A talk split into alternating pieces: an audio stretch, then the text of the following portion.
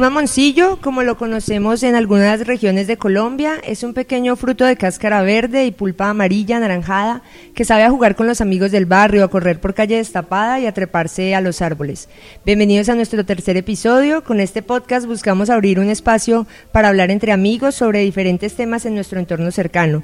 Y así como pensar en un mamoncillo nos puede traer a cada uno diversos recuerdos, en este podcast queremos hablar sobre temas variados con diversidad de voces. Yo soy Ana, anfitriona y moderadora del debate. Hoy tenemos algunos cambios frente a cómo veníamos trabajando en nuestros primeros dos episodios. Contamos con una mesa de debate mucho más amplia, de siete personas. Por esto el episodio será un poco más largo. Tres de esas personas nos acompañarán de forma remota.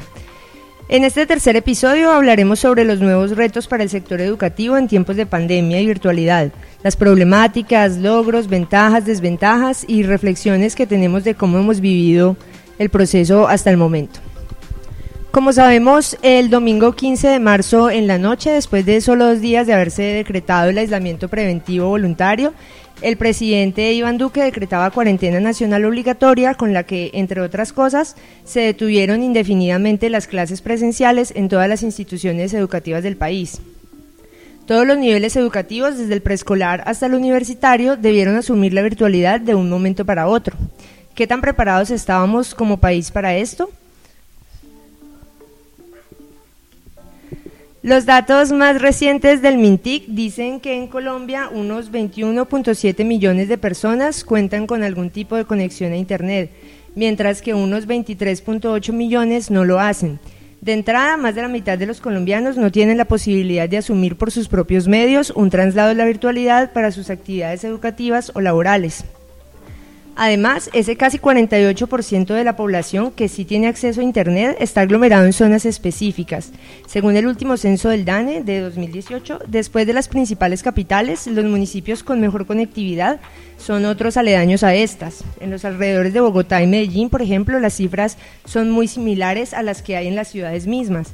En contraste, en otras regiones como La Guajira, la conectividad no alcanza ni el 1% fuera de la capital. En todo el territorio de 1.122 entidades administrativas locales, entre municipios y áreas no municipalizadas, como los corregimientos, 700 tienen menos del 10% de su población conectada a Internet, 5 tienen menos del 0.5% y 2 no tienen ni una sola vivienda con conexión.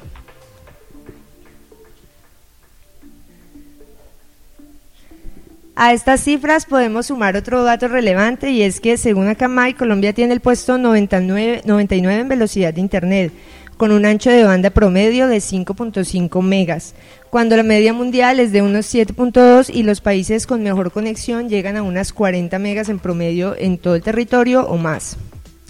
Con todo esto resulta muy evidente que el país no está preparado para garantizar el acceso a la educación de manera virtual, lo que propiamente corresponde a un derecho de los colombianos, al menos en los niveles básico y secundario. Pero los inconvenientes no solo se limitan a la posibilidad de conexión, aún en los contextos más amables el desarrollo de clases virtuales ha sido un reto difícil de asumir. Ni el Estado, ni las instituciones, ni los profesores contaban con una preparación previa que les permitiera llevar una educación en la virtualidad.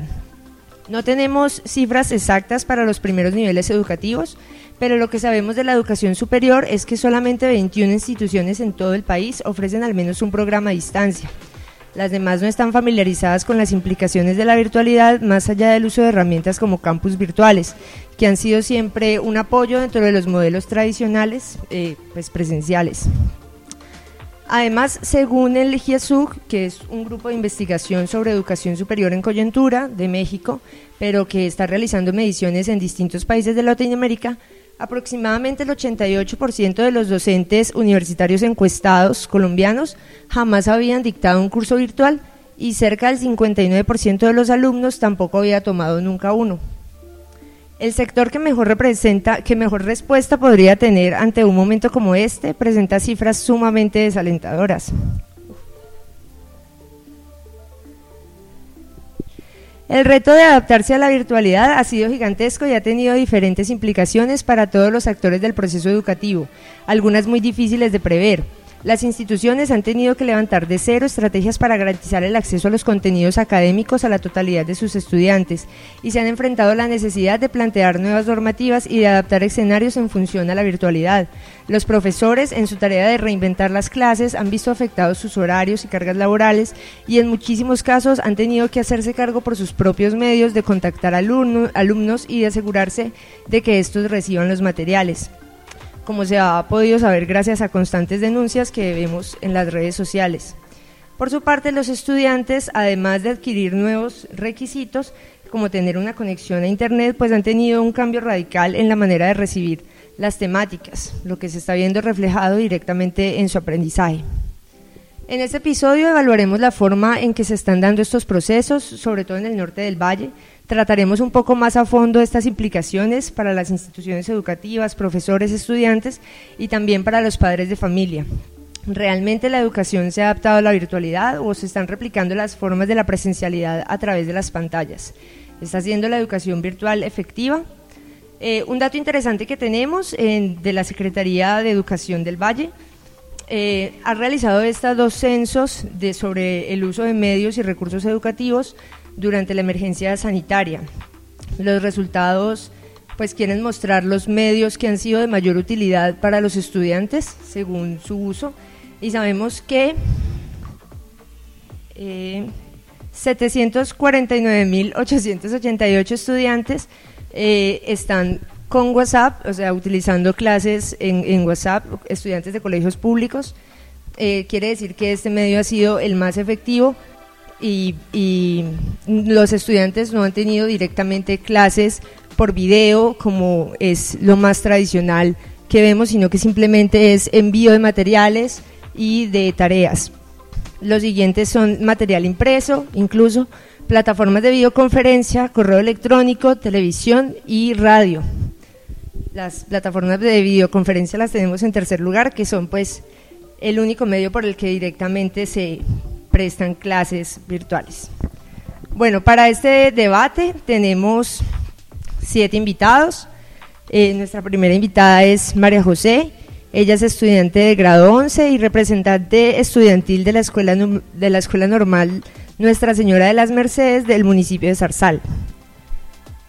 Hola María José.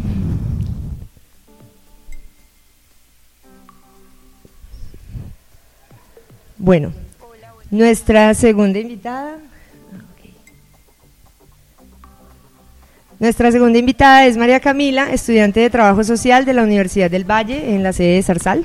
Hola María Camila. Hola Ana.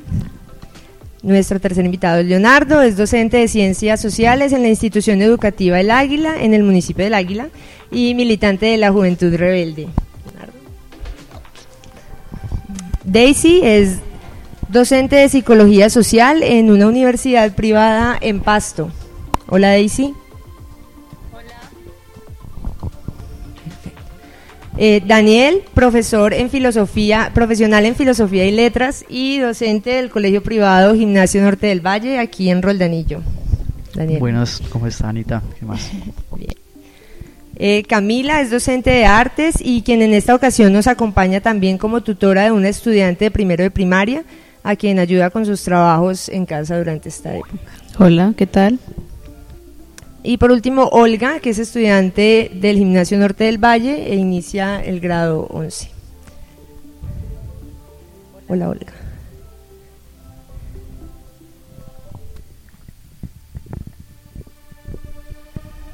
Bueno. Entonces, empecemos con el debate. Eh, no sé quién quisiera iniciar hablando sobre las diferencias, sobre todo que, han sentido en sus trabajos o en sus clases eh, en esta época y, en la virtualidad, cómo ha afectado eso, cómo lo ven, cuáles son las, las impresiones que tienen hasta el momento. Vale, para todos, Daniel. Bien, eh, yo creo que sería mejor pues, darle un orden y comenzar por, ah, digamos, los que están involucrados con, con, el ámbito público, ¿sí? Y ya luego contrastarlo con cómo es en el ambiente privado y ahí es ya una buena sugerencia. a una, pues, o sea, una posible, pues, Es una buena Debate. sugerencia. Iniciemos con Leonardo, que te Ay. tiraron al agua. Bueno, no sé por qué, por qué traemos ese tipo de diferencias al debate. Mentiras, porque realmente es necesario, porque hay una diferencia abismal en, en muchos aspectos. Creería yo, sobre todo en la cuestión de, de acceso a conectividad y, y acceso a equipos para el desarrollo de, de la virtualidad. Trabajo en el sector público hace cinco años. eh, llegué a trabajar en escuela rural en un municipio se llama El Águila, que es el municipio más al norte del Valle del Cauca, construido sobre la cordillera occidental y donde hay infinidad de problemáticas, por decirlo de alguna forma, y de limitantes. Entre esas el tema geográfico, es de difícil acceso para muchas cosas, entre ellas pues la conectividad. Eh, incluso la, la cabecera municipal tiene problemas de conectividad, pues pensemos en la zona rural. Y pues por ahí hace unos meses, reflexionando, me di a la tarea de escribir algo también frente al desafío o el fracaso que es la educación virtual. Y pues quisiera empezar con la conclusión a la que llegué, y es que la virtualidad es un pajazo mental, que lo último que hace es pues también convertir aún más la educación en un proceso de privilegio eh, a nivel social, porque ya no estamos evaluando un proceso de aprendizaje, sino la capacidad de adquisición que tenga el estudiante o de su entorno cercano, ¿cierto? Y es muy complejo porque, porque eso afecta muchas cosas en el sector público, eso incluye un tema de deserción escolar, pues si no tengo cómo conectarme y cómo acceder a las clases, pues entonces yo me retiro. Eh, la misma emergencia sanitaria conlleva que se empiecen a pasar necesidades en los hogares y se tenga que rebuscar y el pelado de, de la zona campesina o de un hogar de estrato 1, estrato 2 o zona rural, pues mi hijo, usted ya está en edad de poder producir, entonces vea que hay cosecha, hay que ir a cortar plátano, hay que ir a coger café, hay que garitear aunque sea, entonces hay un tema de deserción y eso empieza a afectar en todo el proceso porque, por ejemplo, la planta docente del sector público se mantiene a partir de relaciones técnicas. Son 33 estudiantes por cada, es, perdón, es un docente por cada 33 estudiantes. Entonces, si el número de estudiantes matriculados en el sistema de matrícula disminuye, pues la planta docente también tiene que disminuir y eso va a afectar enormemente también el proceso de calidad de la enseñanza, porque una queja constante de los, de los colegios públicos es que uy, hay profesores que le enseñan a uno cosas que no saben, porque se convierte en materias de relleno. Entonces el profe de educación física le tiran horas de ética, al- a la profe de, de estadística le tiran horas de artística y se convierte en, en ese tipo de cosas y merman la, la calidad de la enseñanza y, y eso afecta bastante. Eh, en ese aspecto también afecta todo el tema de recursos de gratuidad y recursos de calidad que se destinan a los colegios, porque eso también se hace por número de estudiantes matriculados. Eh, de pronto Daniel nos podría hablar ahorita en el, en el sector privado, eso también cómo afecta, cómo se ha vivido, pero son, son muchas cosas que en el, en el sector público uno podría mencionar, mm, sobre todo de que esto nos coge a todos los colombianos con los pantalones abajo. Eh, a nivel de infraestructura, somos un país que no tiene conectividad, lo decía Ana en la, en la introducción. A nivel estatal, estamos acéfalos, el ministerio nunca dio una directriz clara, salió a resolver lo urgente y nunca lo necesario. Y se lavaron las manos con las instituciones. Y ustedes decidan, ustedes miren cuál es la mejor forma, ustedes verán, diseñen ustedes, pero nunca metieron las manos a, a, mm, a direccionar las cosas. Entonces es un escenario bastante complejo. Sí, bueno, eh, María José es, es la otra integrante que tenemos desde lo público eh, en colegio. Quisiera pues que nos contara su experiencia, cómo lo ha visto, pero sobre todo me parece muy interesante lo que menciona Leonardo de la deserción. Supongo que es más visible en el Águila, porque es un municipio pues más rural que, que Zarzalo, Roldanillo, Eh, pero igual eso se ve aquí también, como que bueno, el colegio no está aprendiendo nada, no están haciendo nada, usted está desocupado, eh, vaya a trabajar. Entonces, vale, Leonardo Eh, va a hacer otra, va a no, agregar no, eh, algo y... es más bien como anecdótico. Ana, de preocupado porque pasó el primer mes y medio de- del tema de la, de la virtualidad y como docente no tuve contacto con un estudiante de grado 11 hasta que por fin a través de una de las compañeras pude hablar con él y lo que me dijo, no, profe, es que yo estoy sin teléfono, eh, lo tuve que vender para pagar el arrendo y estoy trabajando para estar pendiente de mi mamá. Entonces no sé si yo pueda volver a estudiar, no sé si yo me pueda graduar y eso es un tema bastante fuerte porque son cosas que pues al ministro no le pasan por la cabeza y a mucha gente no le pasa por la cabeza porque creen que todo el país es Bogotá. Total, y que muchas veces tienen implicaciones pues definitivas ya, el muchacho se salió y ya, ahí no se pausó la posibilidad que, que habría podido de tener de estudiar. Bueno, María José, eh, te damos la palabra. Eh, bueno, eh, a mí me resulta bastante interesante y relevante la temática que en este espacio estamos abordando. Considero que para darle una mirada analítica a la educación virtual hay que remontarse a la educación a lo largo de la historia. Se lo mencionaba una compañera con la que he tenido contacto de aquí del grupo. Eh, hacer como un paralelo entre estos métodos educativos con el uso de las TIC eh, o tecnologías de información y comunicación y la comprensión del método educativo tradicional. Es como darle un análisis más trascendental. Eh, la educación es un tema que me gusta mirar más allá.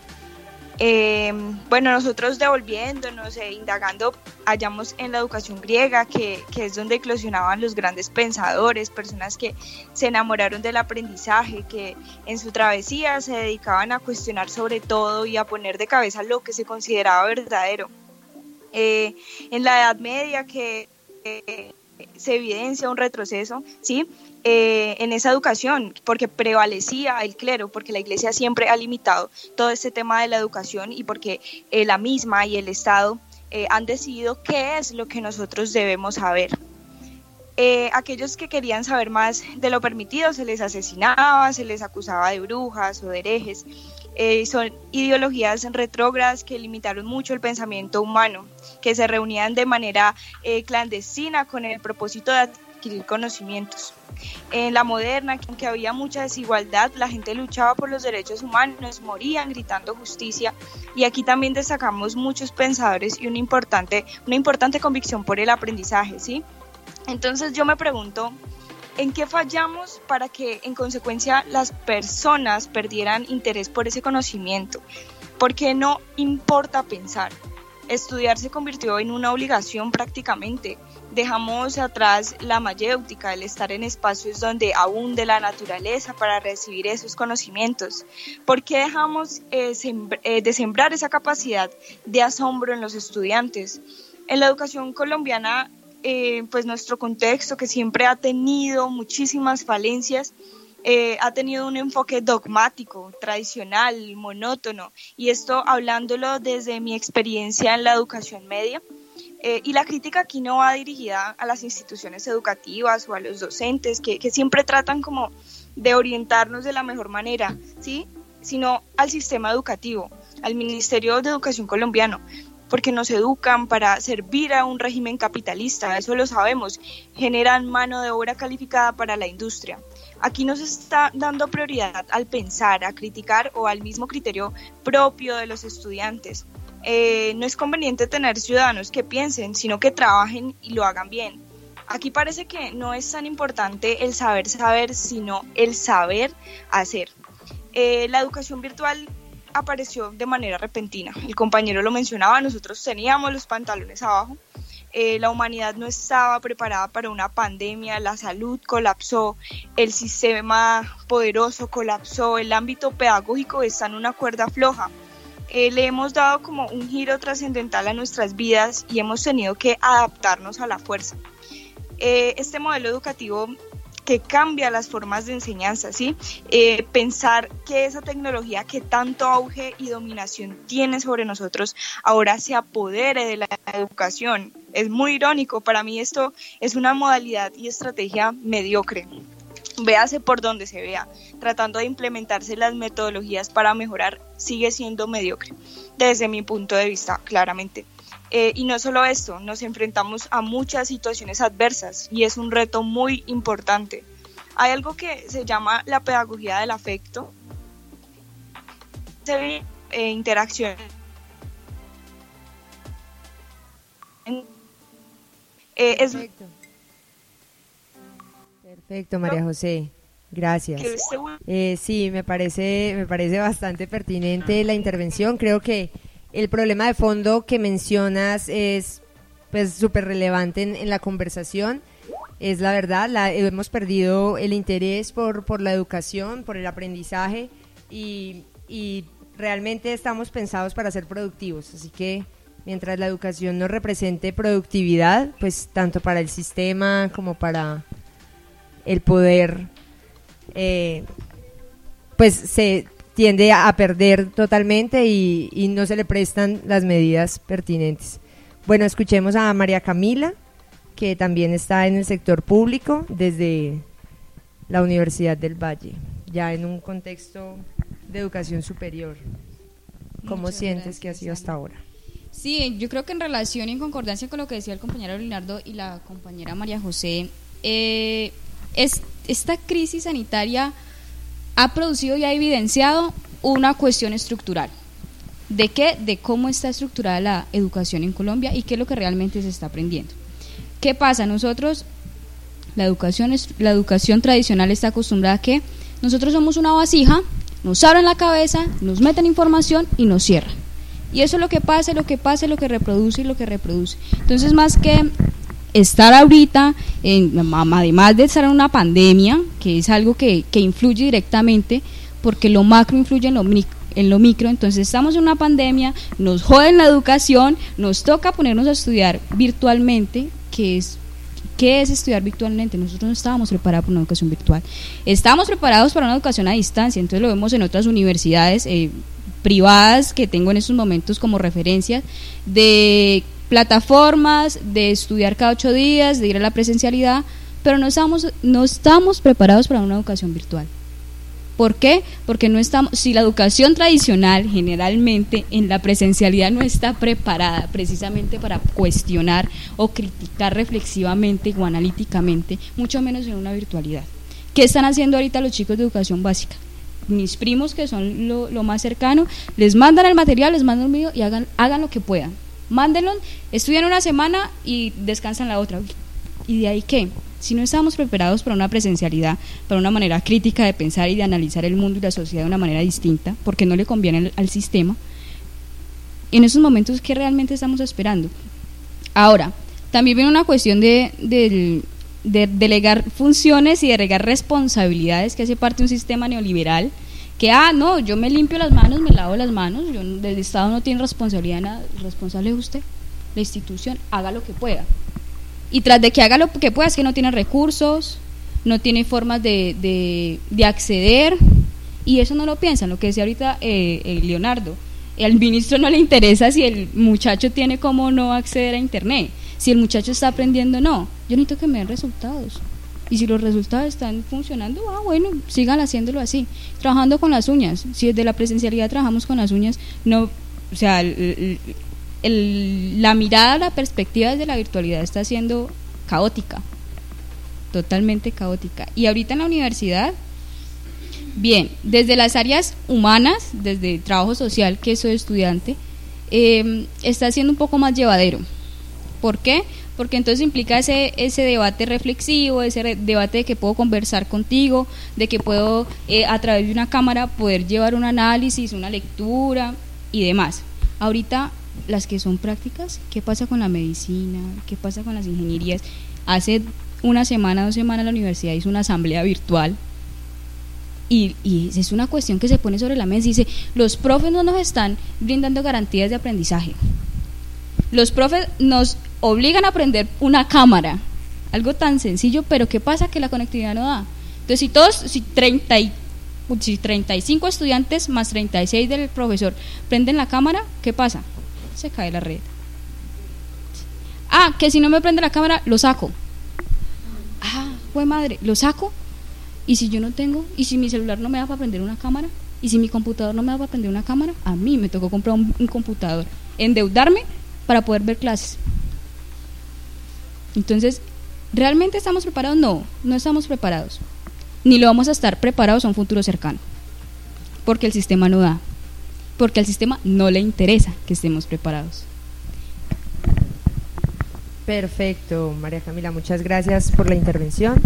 Eh, bueno, así como en las tres intervenciones podemos ver que hay varias cuestiones eh, configuradas, digamos, por los privilegios, podría ser eh, en unos casos, igual incluso en el sector público, pues vemos que los estudiantes tienen diferentes privilegios y em, empieza desde, desde el hecho de poder decir sigo estudiando o, me tengo que salir a trabajar o desde el, mismo hecho pues de acceder directamente ya a las clases, de tener un computador, de tener un medio para poder ver pues el material fuera del privilegio que deben tener frente al sector privado, que ya escucharemos, que me imagino distará bastante. Eh, la preparación de, de los contenidos debe ser bastante diferente desde ambos sectores. Bueno, entonces escuchemos Camila, Camila que nos acompaña como... Ah, ah sí, la, pensé que estaba en el gimnasio, estaba súper confundida yo. La niña de Camila sí está en normal, entonces está en el sector público, sí, perfecto. Entonces Camila es quien nos acompaña como representante de los padres de familia, como tutora. Camila. Eh, digamos, cuando empezó esto, uno al inicio... ¿Sí? ¿Aprendió? Sí. Al inicio como que entiende que no estábamos preparados, pasa un mes, no hay actividad con los chicos, no sucede nada, uno dice, bueno, se están preparando para eh, afrontar la situación y, y, llevar a cabo algo que funcione. Pasa un mes, mes y medio, no sucede nada, dos meses. A los dos meses eh, llama a la docente, dice como, eh, hay unas fotocopias para la chiquita y ahí está. Entonces, en ese momento yo estaba aún trabajando virtualmente y la abuela se queda a cargo de la niña. Y como ella, hay muchas más que están a cargo de las, de las abuelas o están a cargo de padres que no están capacitados para enseñarle a su hijo. Entonces empieza este dilema de no entiendo qué dice allí, nada, porque lo único que manda la profe es la fotocopia del libro. Y el libro está escrito académicamente, entonces no hay una interpretación de lo que se dice, entonces no sé cómo transmitirle a mi hijo, en ese caso a la nieta, que le tengo que enseñar. Ahí es cuando yo intervengo y le digo como, bueno, yo me hago cargo y le empiezo a enseñar. Es una niña que está en formación donde apenas está aprendiendo las bases de la comunicación, cómo aprender a escribir, cómo aprender a leer, cómo aprender a sumar, bueno, lo básico que se necesita. Y cuando empiezo con ella, empiezan a llegar muchas más personas a mí pidiéndome este tipo de ayudas, porque eran como, ¿me puedes ayudar? porque es que no sé cómo enseñarle a mi niño. Y luego ya llegan chicos de 11, en donde uno ve el problema, pues ya más cercano, directamente con los chicos, en donde están entrado, entrando en un estado de ansiedad y depresión porque los llenan de correos y muchos no tienen una eh, no saben interpretar lo que les están mandando y se llenan de nervios cuando tienen los exámenes porque es como me voy a tirar el año, no sé cómo afrontarlo, envío y envío, pero siento que no avanzo, siento que no aprendo, solo estoy respondiendo y resolviendo con lo que puedo, pero no siento que estoy en nada. Entonces empiezo a ser como tutora de varios a distancia para poder ayudar como lo que no están haciendo los docentes. Y luego ya miro como que es un problema de, de como de, de apropiación de mi trabajo. Yo también soy docente en la Universidad del Valle y lo que hicimos fue buscar espacios donde todo fuera asequible. Bueno, no, mi internet no va para conectarme a Zoom. Ok, pero hay un plan que paga 5 mil y tienes Facebook gratis por un mes. Entonces hagamos las clases por Facebook, yo dejo el video grabado, tú entras, lo miras y ya luego me das soluciones. Pero es como yo hago efectiva mi transmisión del mensaje. Pero no hay una apropiación de los docentes de acá y de esta institución en donde dicen, bueno, yo soy profesora de primaria, tengo 40 niños, a todos los conozco, ¿cómo hago para que mi mensaje sea puntual? Llamamos la profe, profe, ¿por qué no hay unas clases virtuales? No todos tienen acceso a Internet. Ok, pero en estos días mandan una encuesta por WhatsApp en donde dice cuántos tienen acceso a Internet. Entonces yo dije, ok, van a hacer las clases, van a tener como una guía. No, se dieron cuenta de que todos tenían acceso a Internet y lo quisieron mandar en las fotocopias, los enlaces de YouTube, en donde te explicaban los ejercicios. Ya, no más. Entonces, hay un problema también como del docente en el sentido de yo cómo me apropio de mi trabajo y cómo lo hago bien, no solo por dar un resultado.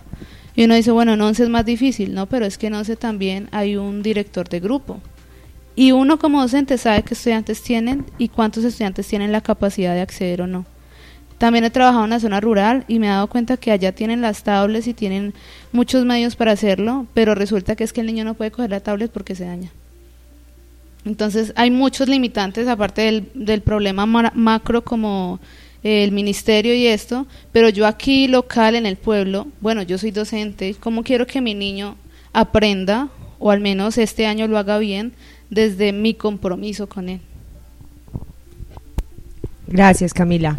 Vemos, por ejemplo, el, contraste frente a lo que nos decía María Camila, pues de que había profesores que, te obligan a aprender la cámara. Digamos, Camila ofrece una, una posibilidad a sus estudiantes, listo.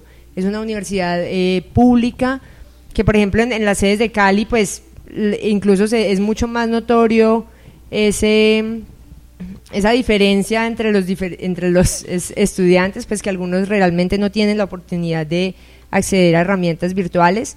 Entonces, claro, un plan de datos en el que puedas ver Facebook, videos en vivo, lo puedes ver en el celular, es mucho más sencillo. Es, es el profesor realmente, esa vocación pues se ve realmente ahí reflejada, pero también vamos pues al, al hecho de que eh, algunos profesores, tanto en, universidad como en colegio, les ha tocado asumir de lleno eh, la responsabilidad de cómo dan las clases, que también era pues lo que mencionaban los otros tres compañeros, y es que por sus propios medios pagando conexiones a internet que a veces no tenían en sus propias casas o, no tenían tan buen computador o no tenían una cámara o, bueno, un millón de, de circunstancias que ellos han tenido que asumir eh, sin apoyo muchas veces de las instituciones ni del Estado. Entonces, sería bueno también mirar ese contraste en lo privado. Le voy a hablar por última vez para que pasemos al sector privado. Es que yo, yo creo que del tema público hay mucha tela por cortar, demasiada, muchas limitantes. Por ejemplo, Camila decía algo ahorita de los textos académicos que llegan a los padres y son difíciles de interpretar pero en la zona rural nos vamos a encontrar, por lo menos en el municipio en el que trabajo, que aún tenemos población analfabeta. Y digamos el tema de escuela nueva, escuela unitaria, donde el docente tiene de grado preescolar hasta grado quinto, los estudiantes, muchos de esos estudiantes vienen de familias donde papá, mamá no saben leer, no saben escribir, pues para ellos es mucho más fácil, entre comillas, retirar el estudiante y no hacerse cargo de esa parte, eh, porque pues no tiene cómo tampoco ni siquiera orientar un proceso y es bastante complejo. Algo también para acotar allí en responsabilidad del Ministerio del Gobierno Nacional y es que desde el mes de noviembre del año pasado ordenó recoger los kioscos video digital en muchas partes del territorio nacional y dio finalizado el contrato de conectividad de las escuelas rurales. Entonces muchas escuelas también se quedaron eh, sin esa posibilidad de, de ese único punto que tenía internet en la vereda y viene esta emergencia y nos exigen un tema de educación virtual. ¿Es en serio? O sea, eso nos dejó a nosotros por lo menos en un tema... Mi institución tuvo que entregar ocho kioscos video digital en noviembre de 11 que teníamos. Dejaron solamente tres, pero eh, logramos que la alcaldía se hiciera responsable de la conectividad de esos tres kioscos video digital. Entonces, por lo menos allí pudimos como tener un, un, alivio, por decirlo de alguna forma. Otra cosa importante allí, y que lo mencionaba Camila, lo decía la niña de Zarzal, se me olvida el nombre, María José. María José, y es que la ruptura de paradigmas es necesaria. Y en el sector público, a diferencia del sector privado, nos vamos a encontrar que hay mucho profe de la vieja guardia todavía, que fue formado bajo un paradigma y que lastimosamente tampoco tiene la voluntad de romper ese paradigma. Y pues desafortunadamente también puede ser por sus cuestiones de edad, por el mismo proceso en el que fue formado, por los años de trabajo que considera se las sabe todas, porque aún existe el paradigma que la experiencia es tener años y no, y no cambios, transformaciones, adaptaciones. Y esa ruptura de paradigma se hace muy difícil. Algunos nos acoplamos y buscamos la manera, tratamos de entender entornos, pero hay profes que desafortunadamente, lastimosamente, eh, no rompen el paradigma y no salen de su zona de confort y lo que hacen es replicar esos procesos tradicionales y pues lastimosamente pues tenemos un, un problema allí. Otro problema que hay es que los que somos 1278, los profes nuevos, entre comillas, nos evalúan cada año y eso es una forma de medición también. Entonces no hay tanto un proceso de adaptación porque quiero adaptarme, sino porque de eso depende mi trabajo. Entonces es muy berraco porque empieza uno también a, a sufrir de ansiedad, a entrar también en, en muchos procesos que, que uno no le quiere transmitir a la comunidad para no entrar a afectar mayormente a lo que ya hay como afectación y mucha tela vamos a cortar de aquí en adelante.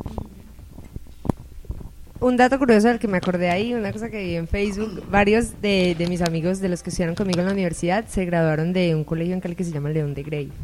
Y estaban compartiendo que el colegio, o sea, apegándonos a eso que se pegaban a los métodos tradicionales, el colegio les exigía a los estudiantes tener la cámara encendida y tenían que portar perfectamente el uniforme durante la videollamada. Pero eso estuvo en Facebook, fue re loco, ¿no? Bueno, eh, escuchemos el, el, sector privado, empecemos con Daniel, eh, que es profesor. Cuéntanos cómo ha sido, qué, qué ves en contraste a lo que han mencionado los compañeros sobre cómo se está dando en la parte pública.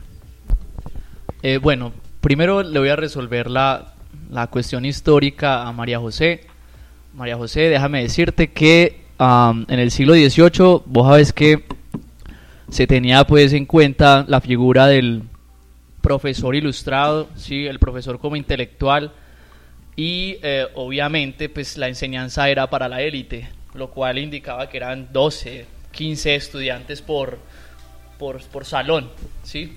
Luego cuando entra el siglo XIX con la revolución industrial, la educación se vuelve pública e obligatoria, lo cual pues eh, cambia el panorama y eh, hace que mm, los hijos de obreros, los hijos de la clase media comiencen a, a, educarse.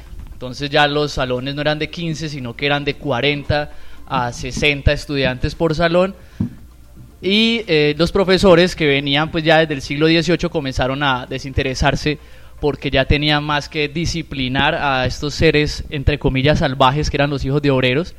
Y más que enriquecerlos intelectualmente. Entonces, desde allí comienza pues como esa imagen de desprestigio y esa imagen de, bueno, se comienza a desvalorizar eh, la imagen del profesor y de la institución, por eso no se comienza a aburrir, por eso eh, entrar de vacaciones eh, nos es aburrido porque sabemos que vamos a estar con un profesor que simplemente eh, nos va a castigar todo el tiempo, que simplemente va a estar más pendiente de, de nuestro comportamiento o, digamos, entre comillas, como lo decíamos nosotros en, um, en el colegio, de, pues de castigarnos y de, de, disciplinarnos, no más, más que enriquecernos como en la educación. Lo otro es mm, hablar ahora sí de las ventajas que tiene el sector privado. Nosotros estábamos eh, preparados, digamos, todo está preparado, ¿sí? Pero no se le había dado la utilización, nunca, porque siempre habíamos venido con esta educación tradicional y nunca se había pensado en la virtualidad. Pero la virtualidad siempre estuvo, o sea, las herramientas siempre estuvieron allí. Classroom está no sé desde hace cuánto, eh, Nerpod está no sé desde hace cuánto, pero nosotros, claro, nos llega esta pandemia y allí es cuando comenzamos a, a, a, a descubrir que, que, estábamos en un error, ¿cierto? Bueno, no en un error, pero sí en una especie de error. Como que no estábamos enseñando como para ese, para ese sector y teniéndolo allí. Pero uh, a diferencia pues del sector público, pues la diferencia es evidente y es la, los recursos con los que cuentan los estudiantes y también los maestros. Eh, todos los estudiantes del colegio privado tienen computador, tienen celular, tienen tablet, tienen infinidad de recursos por los cuales ellos se pueden conectar y también tienen internet, pues todos tienen internet en la casa. Si hay alguna dificultad es tal vez porque uh, tienen a dos hermanos en el mismo colegio y entonces esos hermanos utilizan el mismo computador pero es lo único. O sea, la cosa es que ellos sí tienen ese beneficio de, de, ingresar a una clase virtual. Lo otro es que inmediatamente comenzó la pandemia, al otro día nosotros ya nos estábamos capacitando de cómo dar una clase virtual, ya estábamos ingresando a las plataformas, ya estábamos eh, elaborando un esquema de cómo íbamos a realizar las clases virtuales, que si íbamos a hacer videoconferencia con qué herramienta, que si íbamos a dejar talleres con qué herramienta, pero obviamente porque sabíamos y que los estudiantes contaban con esos recursos, ¿sí? Ni siquiera pues eh, hubo momento para preguntar si contaban o no, porque pues eh, digamos siendo de un sector privado uno ya supone que ellos cuentan con esos recursos.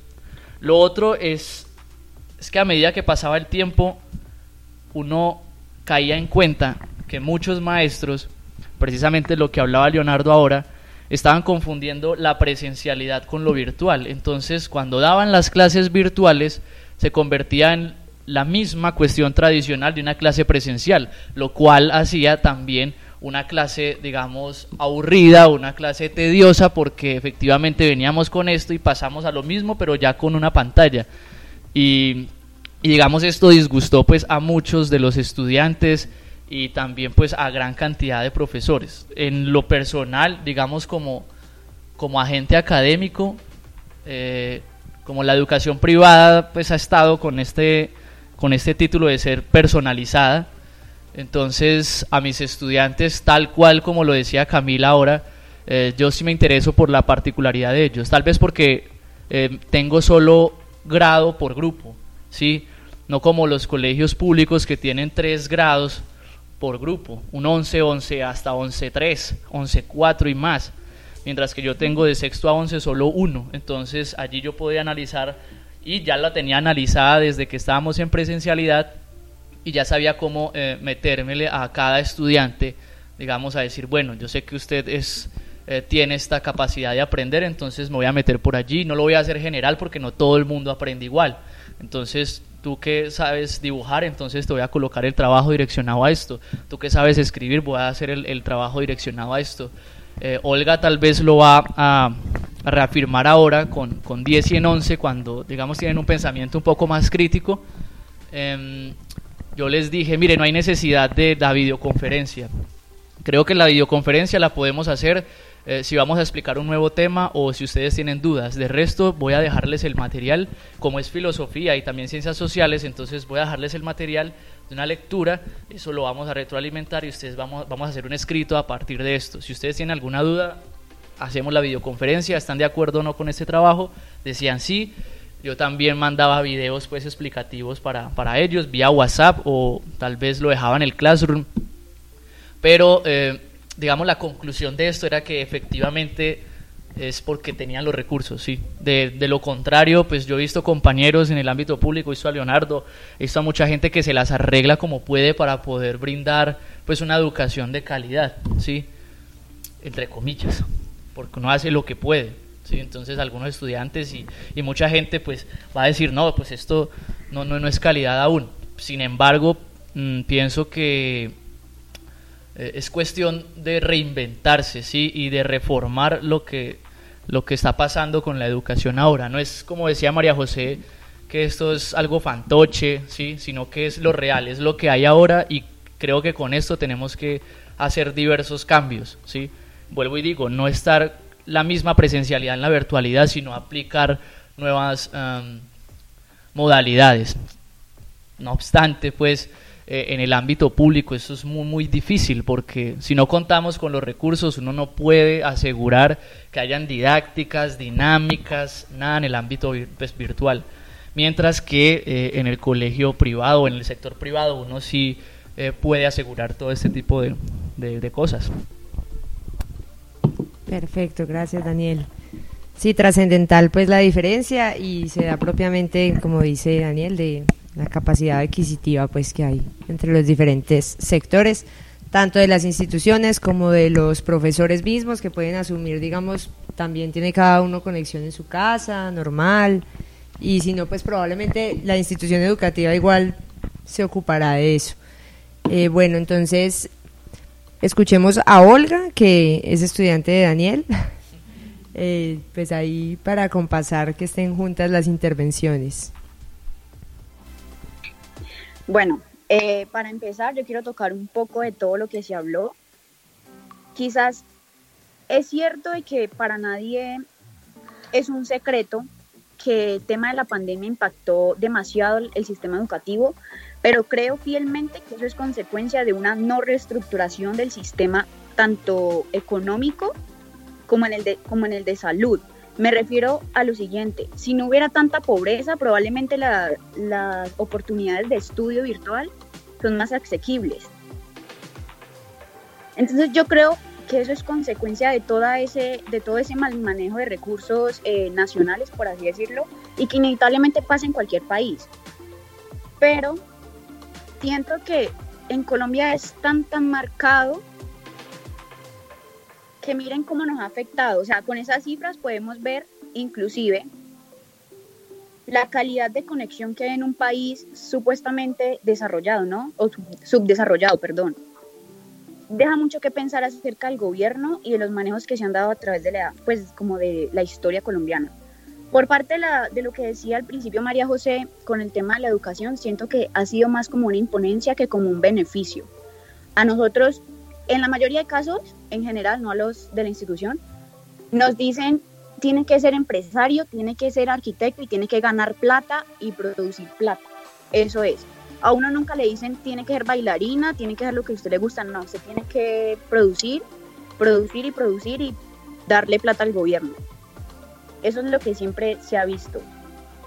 Eh, en mi caso, yo no creo, y pues contradigo, lo que están diciendo, que el hecho de uno estar en una institución privada quiere decir que no tenga más recursos. No me parece y no lo comparto.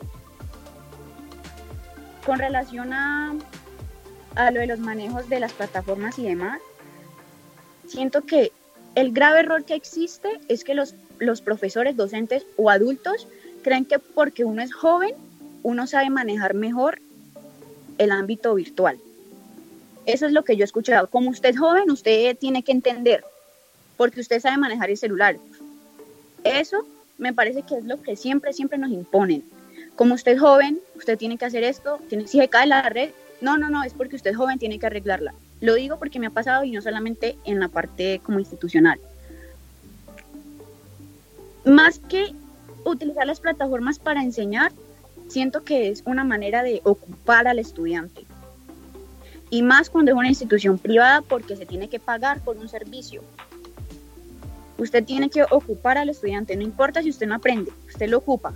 Y eso significa que a usted le van a pagar usted está haciendo resultados, dando resultados, perdón. En mi caso, eh, realmente la veo grave. Si hubiera tenido la oportunidad de desertar, lo hubiera hecho, pero estoy en último grado, entonces es un poquito más complicado. Y más aún cuando la presión de las pruebas a ver está encima. Y eso es otra cosa que también siento que el, el sistema educativo colombiano presiona a los estudiantes. Y ustedes pueden mirar que lo que yo decía, con relación a lo que yo decía de que siempre nos inculcan como la parte económica, a uno en el ICFES no le preguntan, no sé si sabe dibujar o alguna vaina así, a uno nunca le preguntan nada, porque lo importante es producir, sea médico, sea contador y sea administrador, porque los otros ámbitos no, no, se, no se toman en cuenta. Entonces siento que todo esto es consecuencia no más que todo de una pandemia, sino de una serie de sucesos que han desencadenado que la educación virtual sea tan mediocre, porque la educación, la educación virtual y la educación presencial es mediocre.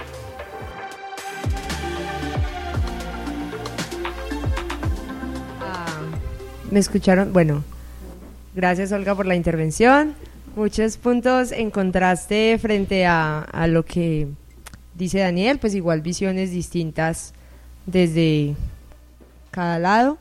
Eh, me parece muy interesante lo que dices de, que se asume, pues se asumen varias cosas mencionabas que tienen capacidad, más capacidad económica eh, los estudiantes de colegio privado.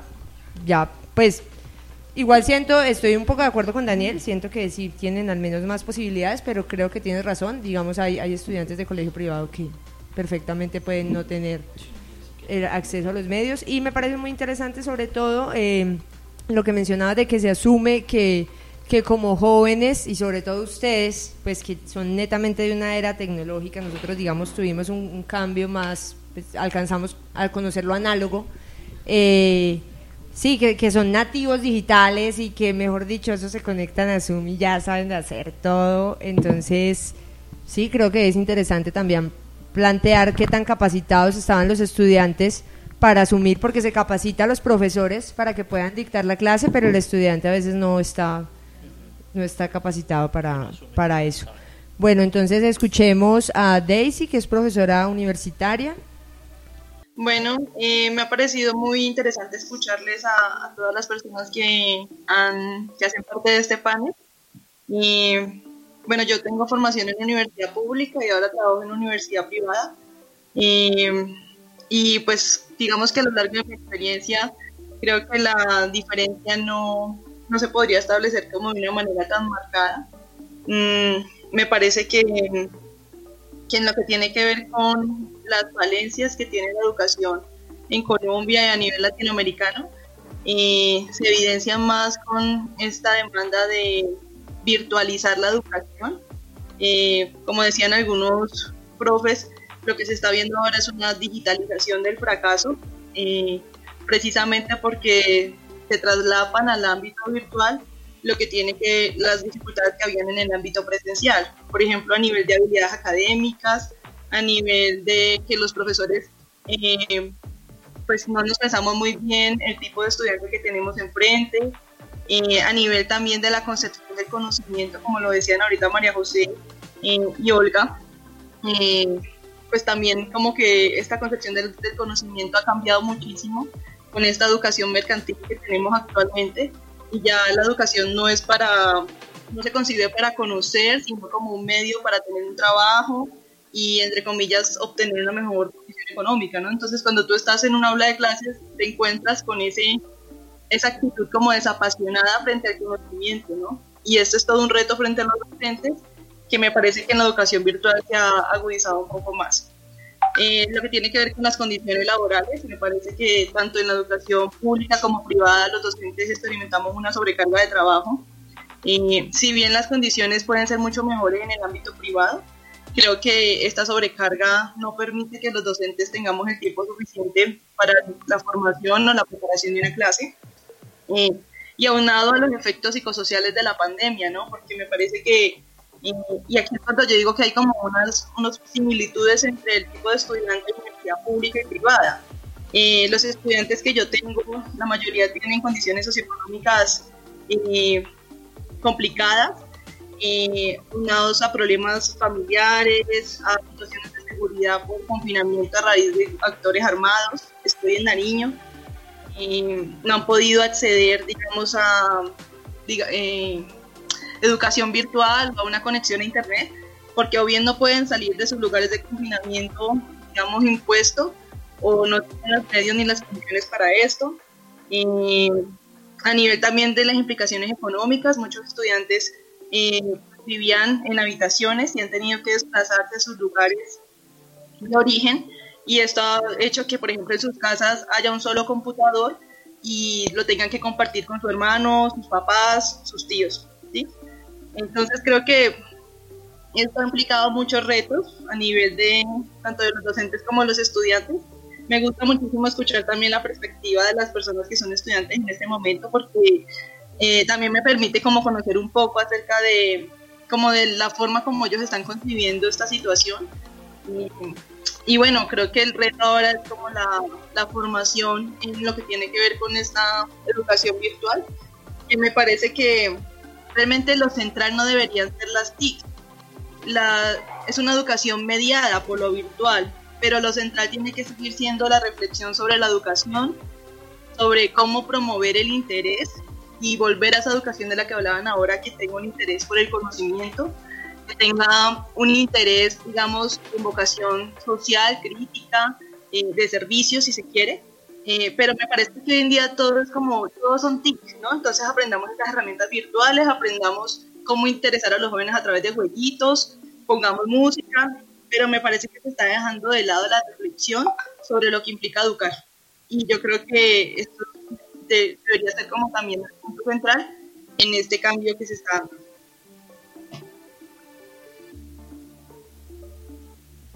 Interesante, gracias Daisy, muy interesante eh, la intervención. Realmente yo no, no concebía eh, estas posibilidades en la educación superior de lo que mencionabas de, del contexto en Nariño, que muchas personas pues tienen un confinamiento mucho más problemático que el nuestro y, y que esto permea hasta la educación superior, pues es bastante pues sorprendente para mí. Quisiera preguntarte algo y es si tienes de pronto conocimiento de, de cómo se ha dado o de cómo se está viviendo en el sector eh, de la educación secundaria y, primaria.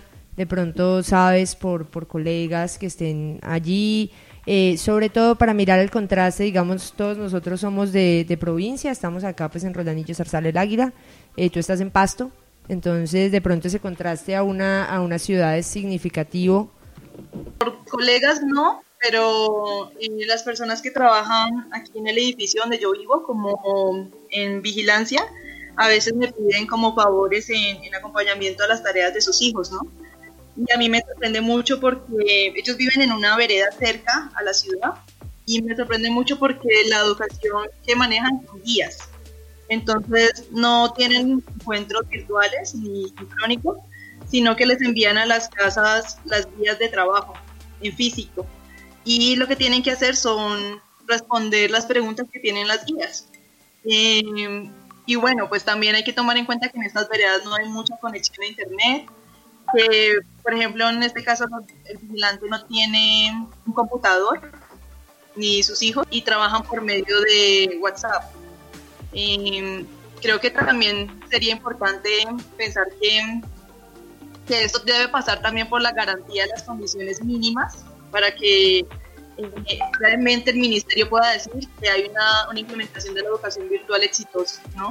Porque me parece que ni las, ni las condiciones mínimas se garantizan. Eh, pues los chicos no tienen acceso a estas condiciones mínimas. Y las cartillas tampoco, porque, por ejemplo, la chica me preguntaba cómo entender una frase, cómo entender un texto. Entonces no es simplemente que vea la guía y que responda, sino que tiene que haber un acompañamiento en la comprensión de lo que se pretende enseñar con la guía. Y creo que esta es una dificultad grande bajo esa metodología. Bueno, gracias Daisy. Sí, como pues retomando la intervención de Camila, que es eh, la representante de los padres, es súper importante, algo en lo que, no, donde pues yo no sé, me distraje por allá y mencioné otras cosas después de que ella habló, pero por supuesto, sobre todo se ve en la educación eh, secundaria y primaria, pues que los estudiantes y los padres no tienen, no están en la capacidad muchas veces de asumir por lo menos la totalidad de los contenidos. Si son buenos en una materia, bueno, mijo, yo le ayudo con matemáticas, pero ya luego inglés y lenguaje y sobre todo en áreas rurales como tú mencionas, rurales, como tú mencionas, las veredas y, pues aquí en, en, estos pueblos de provincia. Bueno, eh, María Camila me está pidiendo la palabra.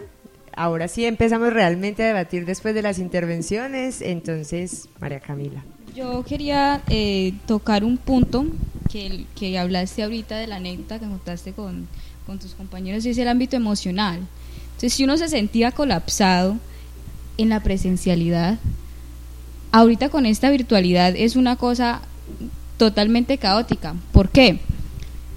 Nos encontramos en una pandemia mundial. Yo creo que ninguno de los que estamos en este panel en estos momentos, pues habíamos imaginado que íbamos a vivir una pandemia mundial. Estamos en una pandemia mundial que es algo a nivel macro.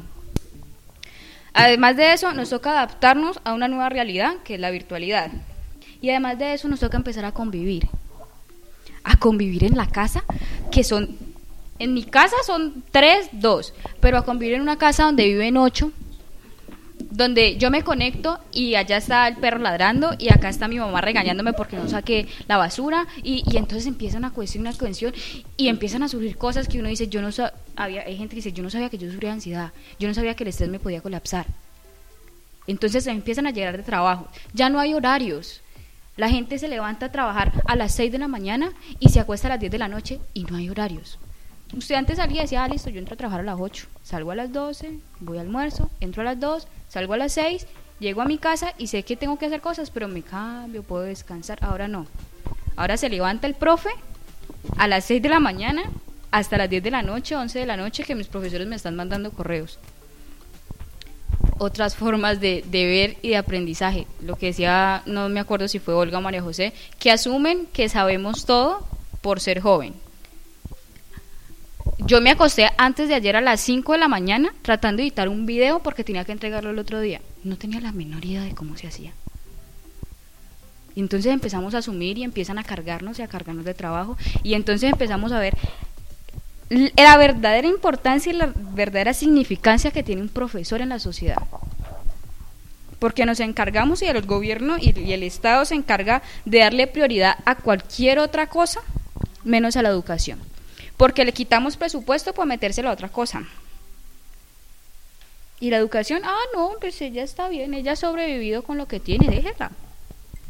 Y ahorita nos damos cuenta de la importancia que tiene un profe. ¿Por qué? Porque es que yo no sé cómo explicarle a mi hijo algo de español, algo de filosofía, algo de ciencias sociales, algo de ciencias naturales, algo de matemáticas, porque es que yo no sé y yo tampoco sé cómo es la forma de aprendizaje. Entonces empiezan a, ah, usted no entiende, deje eso así, hágalo como quiera. O empieza esa presión de que no va a aprender, no entendió y le dan. ¿Por qué? Porque aún estamos en ese proceso y en esa transición de que no entendemos a los golpes. Yo crecí a los golpes. Sí.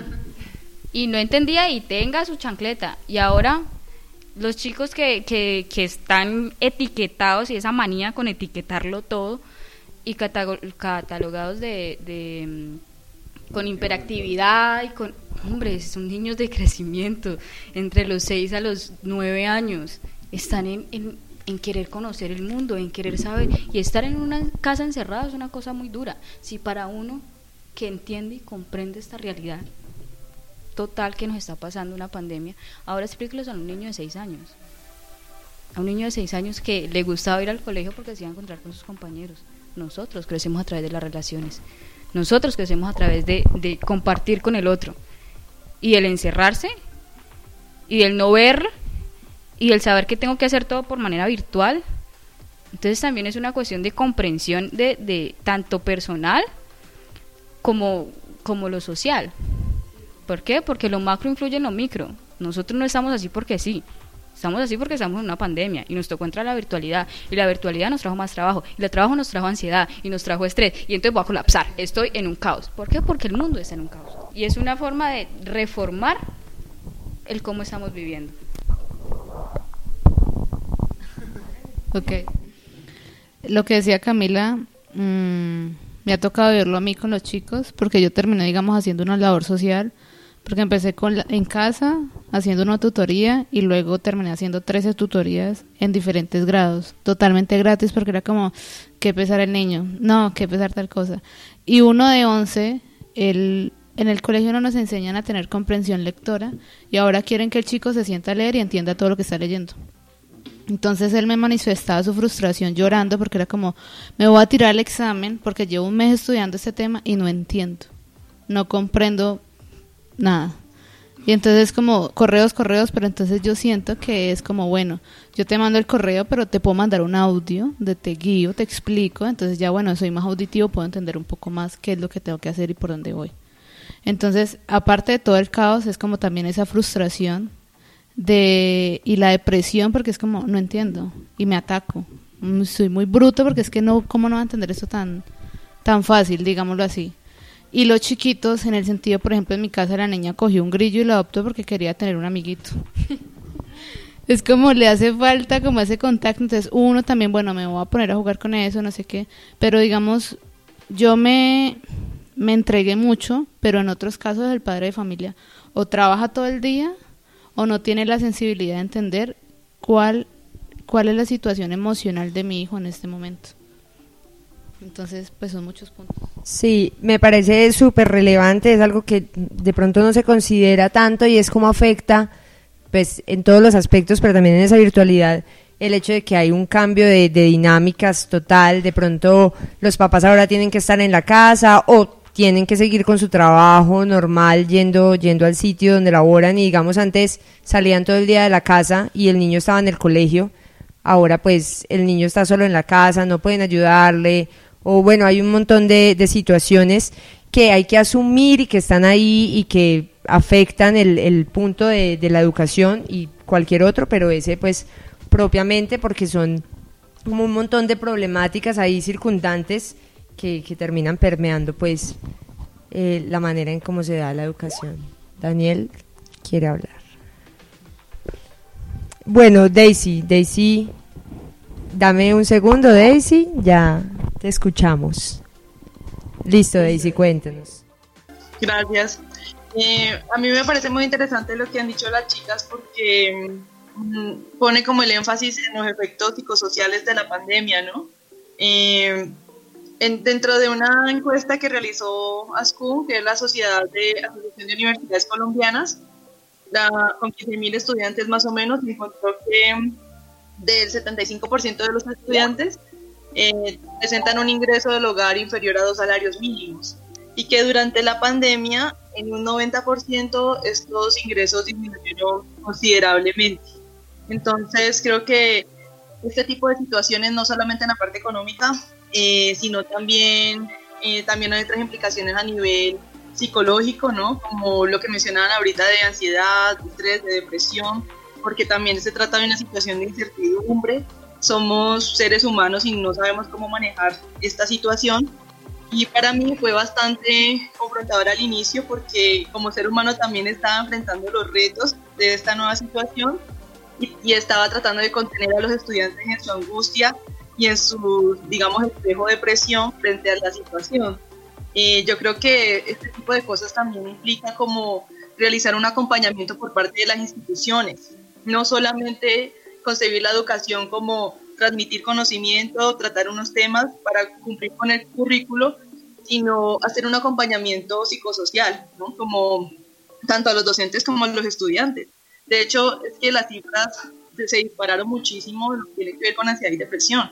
Y esto yo no sé si realmente institucionalmente se atendió. Me gustaría saber, por ejemplo, en sus casos, tanto en los colegios públicos como privados y en las universidades, eh, si esto se hizo, si hubo un acompañamiento psicosocial o, si por el contrario se vivió como pasen los contenidos, eh, pasen los temas, demos, pero no, no pasa nada a nivel emocional. ¿no? Eh, esa sería como mi pregunta para tratar de, de conversarlo con ustedes.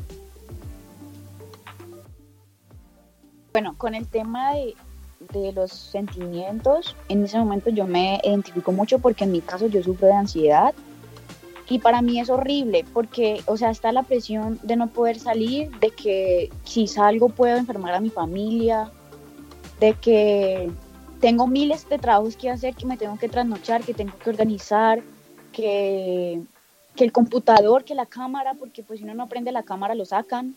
Entonces creo que eso es, eso es horrible siempre nos, o sea, se ha preocupado mucho por el tema de las notas y bueno, tratar de transmitir la información, pero no ir más allá en algunos, en algunos casos. O por ejemplo, los temas de violencia intrafamiliar, que no es mi caso, pero conozco a algunos. O sea, cuando se ha investigado acerca de eso y más ahora donde tenemos que convivir, como le decía la compañera, y es horrible porque es bulla para aquí, regaño para acá, bueno, o sea, súmale y es estresante y agotador. Entonces, súmele todo eso a una cantidad de trabajos, a que hay que compartir un montón de cosas, hay que hay que entender, hay que, hay que hacer examen, que hay que hacer prueba, que hay que entrar a la universidad. Entonces, creo que eso es una presión horrible y que no se ha tomado en cuenta. En mi caso, pues por lo que ya casi entro a la universidad, creo que es una presión que se ha dejado muy, muy marcada en cuanto a resultados, pero no en cuanto a situaciones. No sé si me hago entender. Eh, bueno, Daniel va, va, a intervenir. Quisiera que María José también nos contara de pronto como estudiante cómo ha vivido esto. Escuchemos primero a Daniel, que tiene algo ahí en mente, y ya vamos con María José. Eh, bien, había un problema en la, la presencialidad, ¿sí? que uno como profesor nuevo, digamos, capta inmediatamente, y es eh, los tipos de personalidades que tienen los estudiantes. Entonces, eh, cuando tú llegas a un colegio y le dices a, un estudiante de sexto con problemas de hiperactividad que se siente y que tiene que quedarse sentado, pues hombre, no se puede lograr, eso nunca se va a poder lograr. Ni tampoco a un estudiante con déficit de atención Un estudiante no, no le puede recriminar, ni tampoco lo puede disciplinar, ni tampoco lo puede castigar, ni tampoco lo puede evaluar porque tiene todas estas, e, e, estas dificultades. Entonces, a medida que en la presencialidad, pues estoy hablando de la presencialidad primero para luego hablar cómo ha, cómo ha, pues, cómo ha funcionado esto con la virtualidad. Entonces en la, en la presencialidad lo único que yo hacía era que al estudiante que era más hiperactivo lo ponía de monitor, porque él tenía que estar parado y vigilando pues a todos y ayudándoles a todos para que él, o lo mandaba por los marcadores, por unas cartulinas para poder que él, eh, digamos, se distribuyeran los espacios y, no notara pues que, eh, digamos, que se le estaba castigando, porque si yo lo castigaba y lo dejaba sentado, pues, hombre, eh, los estudios psicológicos dicen que un estudiante o un niño con hiperactividad asimila la silla como si tuviese rocas. Entonces es, es muy maluco para el estudiante. Ahora en la virtualidad, con los estudiantes que son, eh, digamos, hiperactivos o los que tienen dificultades pues, de atención, pues definitivamente uno no puede, como profesor responsable, uno no puede, em, digamos, canalizarlos, categorizarlos y, dar una clase para todos cuando tú tienes a un estudiante que se te está yendo cada dos segundos, ¿sí? Entonces, con ese estudiante, por ejemplo, o con los que tienen los casos especiales, es con los que uno tiene que quedarse, ¿sí? Digamos, uno da la clase para todos, ¿sí? La general, y luego con estos estudiantes que presentan estas dificultades, uno comienza pues como ya la cuestión más personal. Sin embargo, ah, para entrar con la cuestión de las emociones, eh, es, es, vital. Todos estos estudiantes con hiperactividad, por ejemplo, o con ansiedad, ah, practicaban fútbol, algún deporte, porque era, digamos, su, su modalidad de, de, sacar eh, toda, esta, toda esta afección psicológica. Pero ahora que están encerrados, por lo menos en el ámbito privado, los las cuestiones de depresión, eh, ansiedad, pues han subido y ellos mismos lo manifiestan. Ellos dicen, profesor, o sea, este encierro no puedo más con él, ¿sí? Eh, me he sentido muy mal, eh, digamos, estoy al borde del colapso, etc, etc, etc, y pasa desde sexto hasta once. O sea, se ve en todos los casos. La cuestión allí es cómo usted educa a, alguien con estas problemáticas, ¿sí? Cómo usted le llega a un estudiante, y no es cómo le llega, sino cómo usted interactúa con un estudiante que está pasando por esto, cómo usted se acerca a él y comienza a, a investigar cómo está su vida, más que cómo están sus notas. Porque precisamente, como decía Olga ahora, si a un profesor le interesan más las notas que cualquier otra cosa, pues hombre, apague y vámonos. Pero si yo me enfoco en el estudiante y observo que tiene un déficit en esto porque, digamos, en su casa está pasando por tales y tales sucesos, entonces yo me tengo que detener ahí y comienzo a trabajar a partir de allí. Porque si no, como lo decía Leonardo, va a sentir presión, va a sentir más ansiedad y va a sentir más defectos que le van a, llegar pronto y él no va a saber pues resolverlos porque precisamente es el profesor el que le está machacando y le está diciendo es que usted me tiene que responder y no me interesa eh, lo que esté pasando en su casa, no me interesa su estado psicológico, no me interesa para nada eso, sino que necesito que, es que usted me responda porque yo de allí tengo que sacar unas notas y les tengo que decir si gana o no el año, cosa que está errónea por donde se vea, ¿sí? y ha estado errónea por, por esta misma faceta que han tenido todos los profesores que le dicen a uno es que su contacto con el estudiante tiene que ser profesor-alumno, o sea, eso es falso, ¿sí?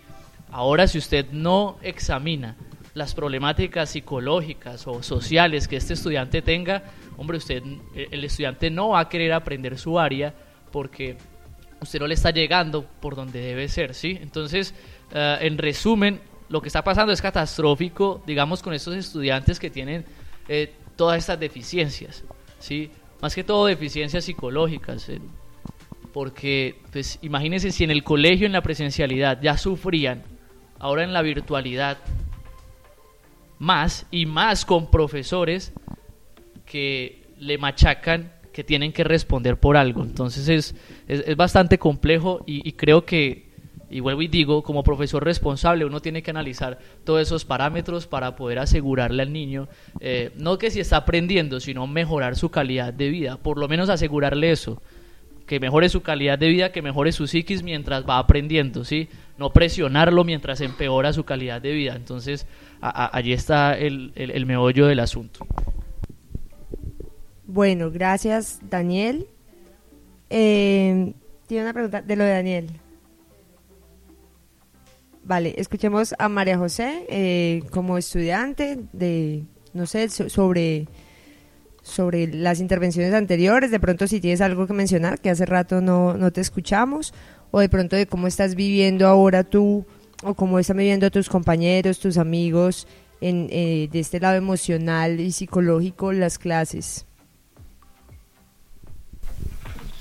Eh, bueno, sí lo hemos venido eh, mencionando los demás compañeros. es cierto que la connotación psicológica que deja la pandemia, eh, que es un efecto colateral de la educación virtual, estudiantes cansados, deprimidos, ansiosos, preocupados por su devenir, ¿sí?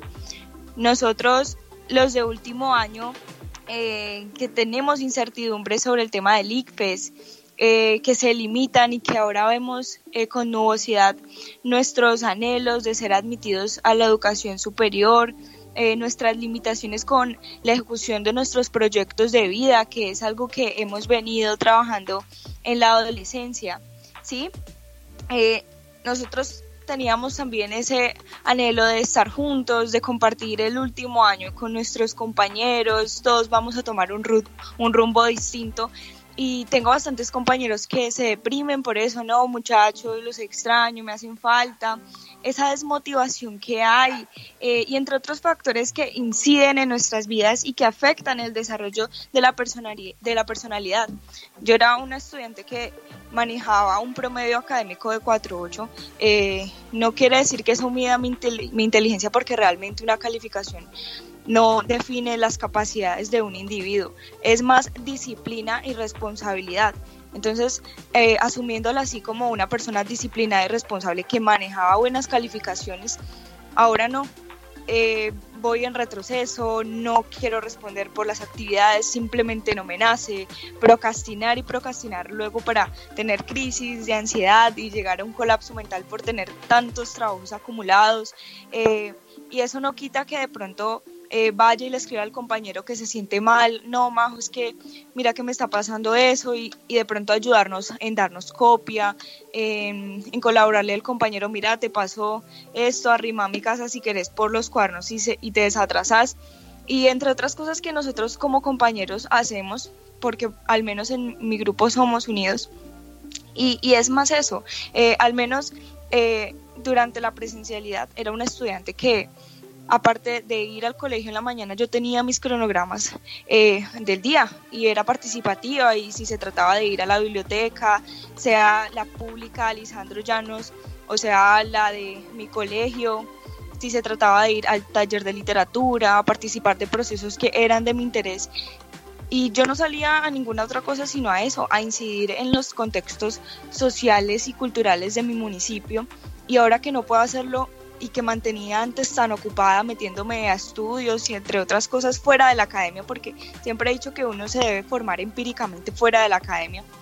Y ahora que no puedo hacerlo y que debo estar encerrada todo el tiempo aprendiendo desde casa, eh, evitando pues esa interacción, el hecho de estar en ese compartir, en, en una colectividad y aporte y, de pronto eh, el escuchar a los demás y el ser escuchados, ha afectado bastante y ha incrementado muchísimo en, esa ansiedad. Al menos eh, mi institución educativa no tiene el personal psicosocial que atienda estas necesidades psíquicas y nos toca buscar por otro lado. A mí me tocó gestionar de pronto mi intervención con el profesional de la salud porque considero que necesito la ayuda y necesito este acompañamiento. Yo no puedo seguir así, estoy dejando de un lado mi proyecto de vida.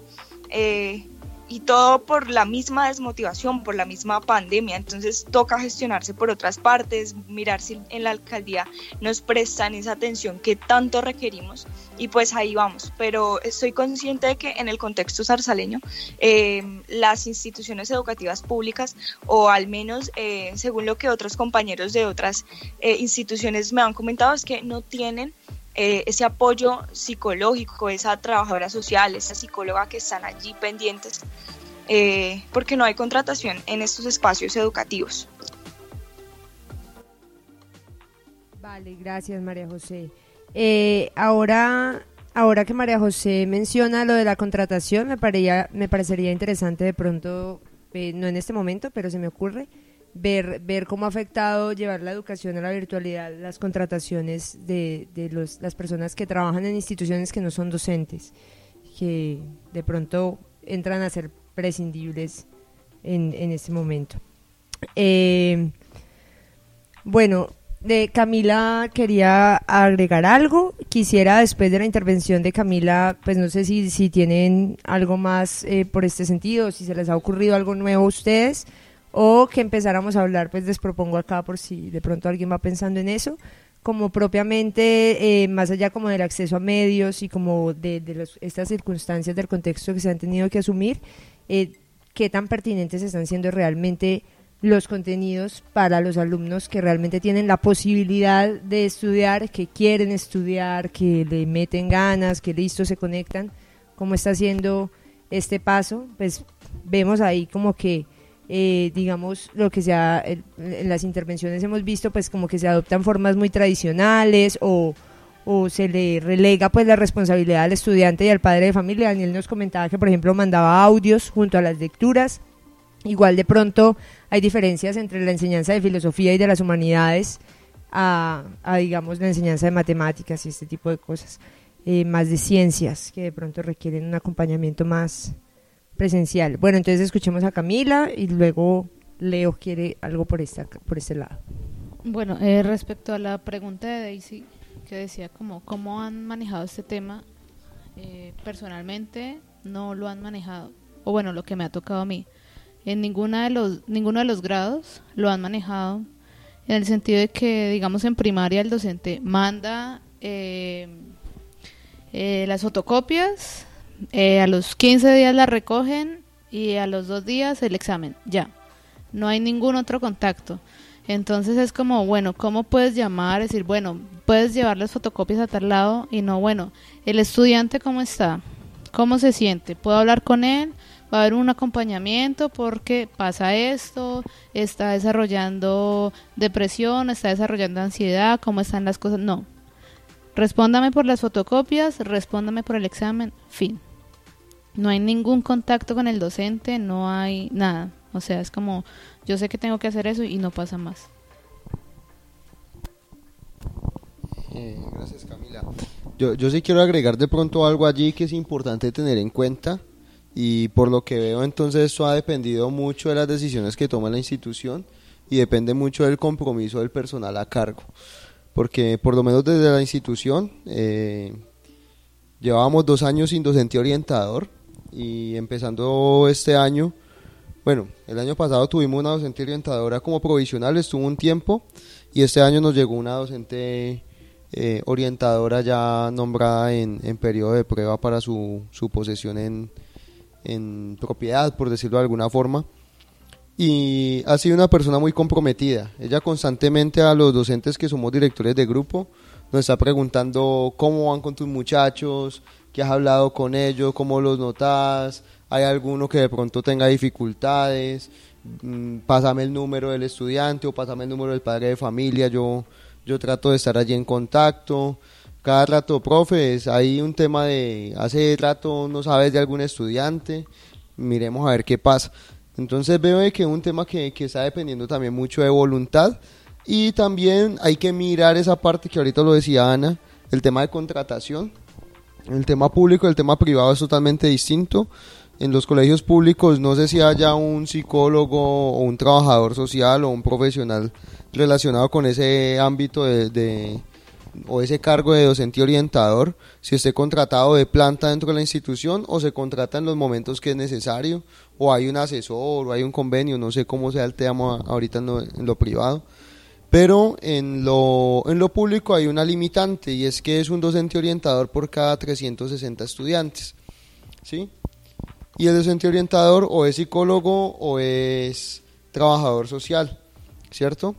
Y solamente puede hacer procesos de remisión en cuestiones que tengan que ver con, con problemas de aprendizaje o con problemas eh, de socialización. Simplemente puede hacer remisión con otros profesionales, más no diagnósticos y lo que hace acompañamientos. Entonces hay muchas limitantes en ese tipo de cosas y eso es importante ponerlo sobre la mesa porque pues no se trata tampoco de decir es que no han querido o, o es que no pasa nada, sino que hay que mirar si la institución en el momento cuenta con el docente nombrado, pues si no lo tiene, imposible, no lo puede hacer otra persona. Y si lo tiene, pues habría que mirar también cuántos estudiantes tiene a cargo, porque incluso el gobierno nacional así ha pasado por encima del tema de, relaciones técnicas en muchas cosas. Por ejemplo, eh, es un directivo docente por cada 500 estudiantes. O sea que es un coordinador, por decirlo de alguna manera, por cada 500 estudiantes. ¿Sí? Si tiene más de 500, es decir, unos 550, 600, 700 estudiantes, ya puede tener otro, otro coordinador, por decirlo de alguna manera. Si no los tiene, pues un solo coordinador para 500 muchachos es una cosa compleja. Lo mismo pasa con un docente orientador. Y ahora hay que mirar que estamos hablando de instituciones educativas. En el pasado antes eran centros educativos, entonces era el colegio y las escuelas primarias, ¿cierto? El gobierno nacional en el 2001 hace un, un proceso de tratar de unificar criterios que terminó siendo otro pajazo mental. Eh, y creó las instituciones educativas y cogió, listo, un colegio que tiene bachillerato, va a ser la sede central y le vamos a entregar como sedes de primaria para que hagan parte de la institución educativa otras sedes, ¿cierto? Y en el caso de municipios como en el que trabajo, trabajo en el Águila, municipio rural, está construido sobre la cordillera occidental, con dificultades a nivel geográfico, por decirlo de alguna manera, en, en cuanto a comunicación, el 100% de, de, sus vías está comunicada a partir de vías terciarias, ¿sí? es decir, que son vías despavimentadas, muy pocas tienen placa huella, eh, donde hay veredas que quedan a dos horas, diez minutos, dos horas y media en carro desde la cabecera municipal, otras en las que hay que llegar hasta cierto punto en un medio de transporte y después abordar otro, ¿cierto? En el caso de los ríos. Y es complejo. Entonces, una institución educativa, hablo por ejemplo en la que yo trabajo, somos 14 sedes, 3 sedes urbanas y 11 sedes rurales. El docente orientador le queda prácticamente imposible en un año poder visitar las 11 sedes rurales, ¿cierto?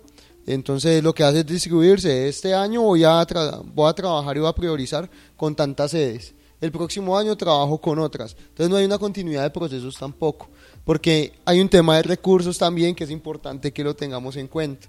Ejemplo, la institución en la que yo trabajo recibe 48 millones de pesos al año para 618 estudiantes que tenemos. O sea, 48 millones de pesos al año para ese número de estudiantes es nada.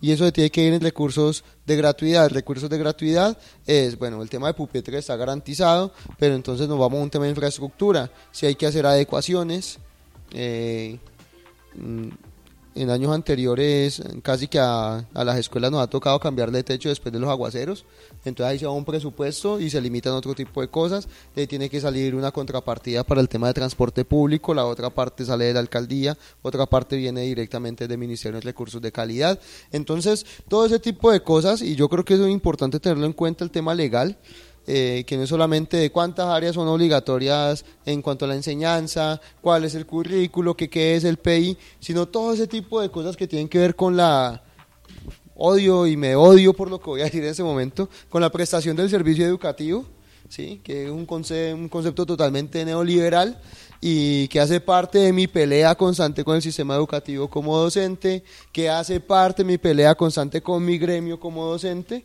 que pues somos un gremio que nos negamos a la autocrítica, nos negamos a la crítica, la gorra es mía, gracias.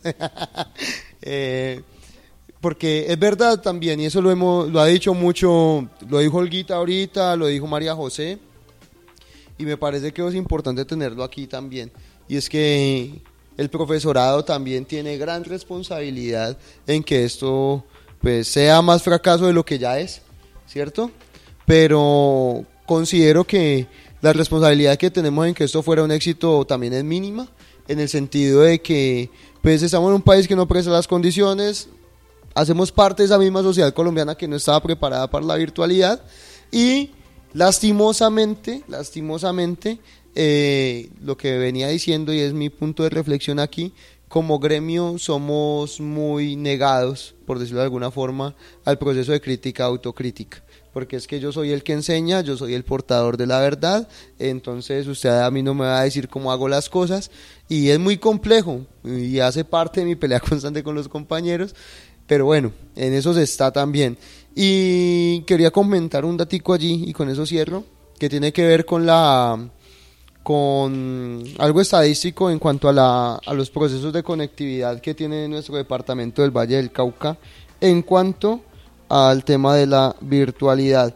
Y es lo siguiente, el 63,3% de las familias de trato 1 y 2 tiene cobertura, más no conectividad a Internet, es decir, están ubicados en zonas donde hay posibilidad de conectarse, pero no tiene conectividad y solamente el 17,7% de los hogares en viviendas de interés prioritario, allí estamos hablando de las zonas urbanas solamente, no de zona rural, tienen acceso interno, a, Internet. Eso supone que un número significativo de estudiantes pues, que por lo menos en el sector público pertenecen a estratos 1 y 2, pues no van a tener la posibilidad de conectividad y pues mucho menos si no tienen el tema de conectividad a internet, pues pensémonos el tema de aparatos o como dice nuestro compañero del máster, artefactos eh, para conectarnos y poder cumplir con nuestras labores académicas. Y algo final con el tema del profesorado, la comparación de privado y público, que es un tema totalmente inverso a lo que sucede entre el estudiante de privado y de público. Por lo general, y no quiero generalizar, eh, ahorita Olguita llamaba a la reflexión y decía, eh, no me parece y no lo comparto, pero algo que no podemos negar y es que el estudiante de del sector privado pues proviene tal vez de una familia que tiene una capacidad de acceso un poco mejor, no quiere decir que lo tengan todo, pero sí por lo menos tiene eh, una, unas facilidades de acceso a otras cosas que el estudiante de estrato 1 y 2 o del sector de rural no va a tener, ¿cierto? Y con el profesor sucede a la inversa. El profesor de colegio público pues tiene la posibilidad de pagar su plan de internet, tiene la posibilidad de comprarse un computador y de financiarlo fácilmente y el, el prove de colegio privado pues tiene otras limitantes frente a eso por la cuestión salarial.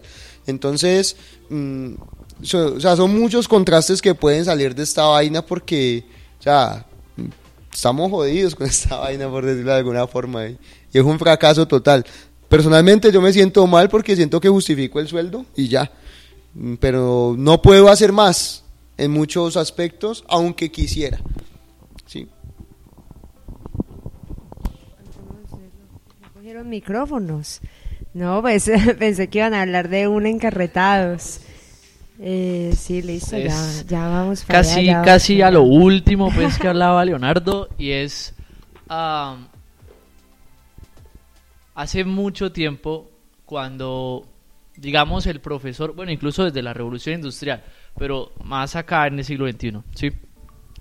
Cuando el profesor, y lo decía Leo, eh, digamos, coge el salario, entonces ya se relaja, ¿sí? Por lo menos en la presencialidad, se relaja y dice, bueno, ya, voy a simplemente dar las cartillas, hablan los libros, página 6, vamos a leer, me siento y listo toda la clase, lo único que tiene que cumplir la clase es en quedarse en silencio y hacer ese bendito trabajo. Entonces uno dice, bueno, aquí ya, digamos, el espíritu del profesorado se perdió, porque ya no estoy invitando como a la actitud crítica, a la opinión, entonces Leo lo decía ahora, eh, aquí yo tengo pues el conocimiento, sí, es más, ya ni lo tengo porque ellos también lo tienen, sino que simplemente ellos abren el libro y entonces dicen, ah, pues si es lo mismo, entonces tengo que...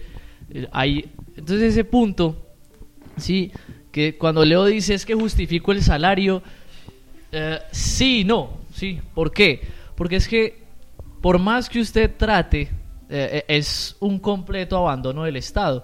Uno como profesor quisiera que todos los eh, estudiantes tuvieran conectividad o tuvieran los, los aparatos pues, para poder acceder a la educación. Incluso uno hasta a veces le pregunta, o sea, si usted no tiene, dígame, yo tengo algo aquí de reserva, hágale, pero pues eso multiplicado por mil se vuelve imposible. Entonces, creo que el punto central de todo lo que se ha discutido aquí es precisamente el abandono del Estado, sea incluso para el sector privado, porque el sector privado, claro, queda abandonado porque pues es, es una empresa, entonces ustedes tienen ese per cápita y, bueno, ustedes se pueden defender por, ah, digamos, las inversiones de los padres de familia y tal vez un capital que ustedes ya tenían, pero pues eso es falso, ¿sí? Y lo mismo con los colegios públicos, donde precisamente cuando había una, una noticia de, bueno, no sé de qué red,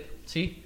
Pero lo decían como este niño se está esforzando por educarse, entonces se tiene que trepar a un árbol para poder tener internet. O sea, eso es, eso es horrible. Es, es la peor imagen que yo he visto en la historia colombiana en la educación, porque ese, o sea, no, no me están prestando soluciones, ¿sí? están diciendo es que simplemente hay alguien que se quiere educar, pero claro, el Estado no le está eh, dando a ese niño la accesibilidad para que entre a, a, a, este, pues a una clase, ¿sí? Entonces, lo, lo que decía Leonardo ahora, y con esto cierro, por más que uno quisiera, entonces ahí es donde no le dicen es que usted justifica su sueldo. No, o sea, por mí, que yo le doy mi sueldo a todos los estudiantes para que se eduque, pero es que yo también tengo que vivir uno.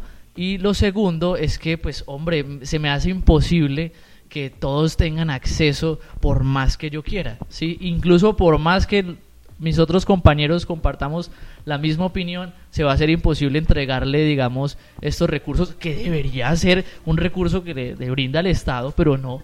Entonces, allí es donde eh, cuando nos hablan de calidad, ¿sí? Es que usted eh, simplemente manda trabajos por WhatsApp y eso no es no es educación. Entonces uno pregunta, pero pero venga, eh, pues, esa es la única forma que mi estudiante tiene para para, para poder acceder, ¿sí? Qué, qué, chévere, ¿cierto? Entonces va la comparación con el sector privado, bacano, o sea, usted puede darle plataformas, usted puede mandarle links, ¿sí? Pero nosotros no. Y, entonces uno ahí dice, sí, efectivamente, eh, por lo menos muchos de los profesores del sector privado dicen, ah, sí, efectivamente estamos cayendo en un error y es, es no comprender e-, ese sector público. Sí.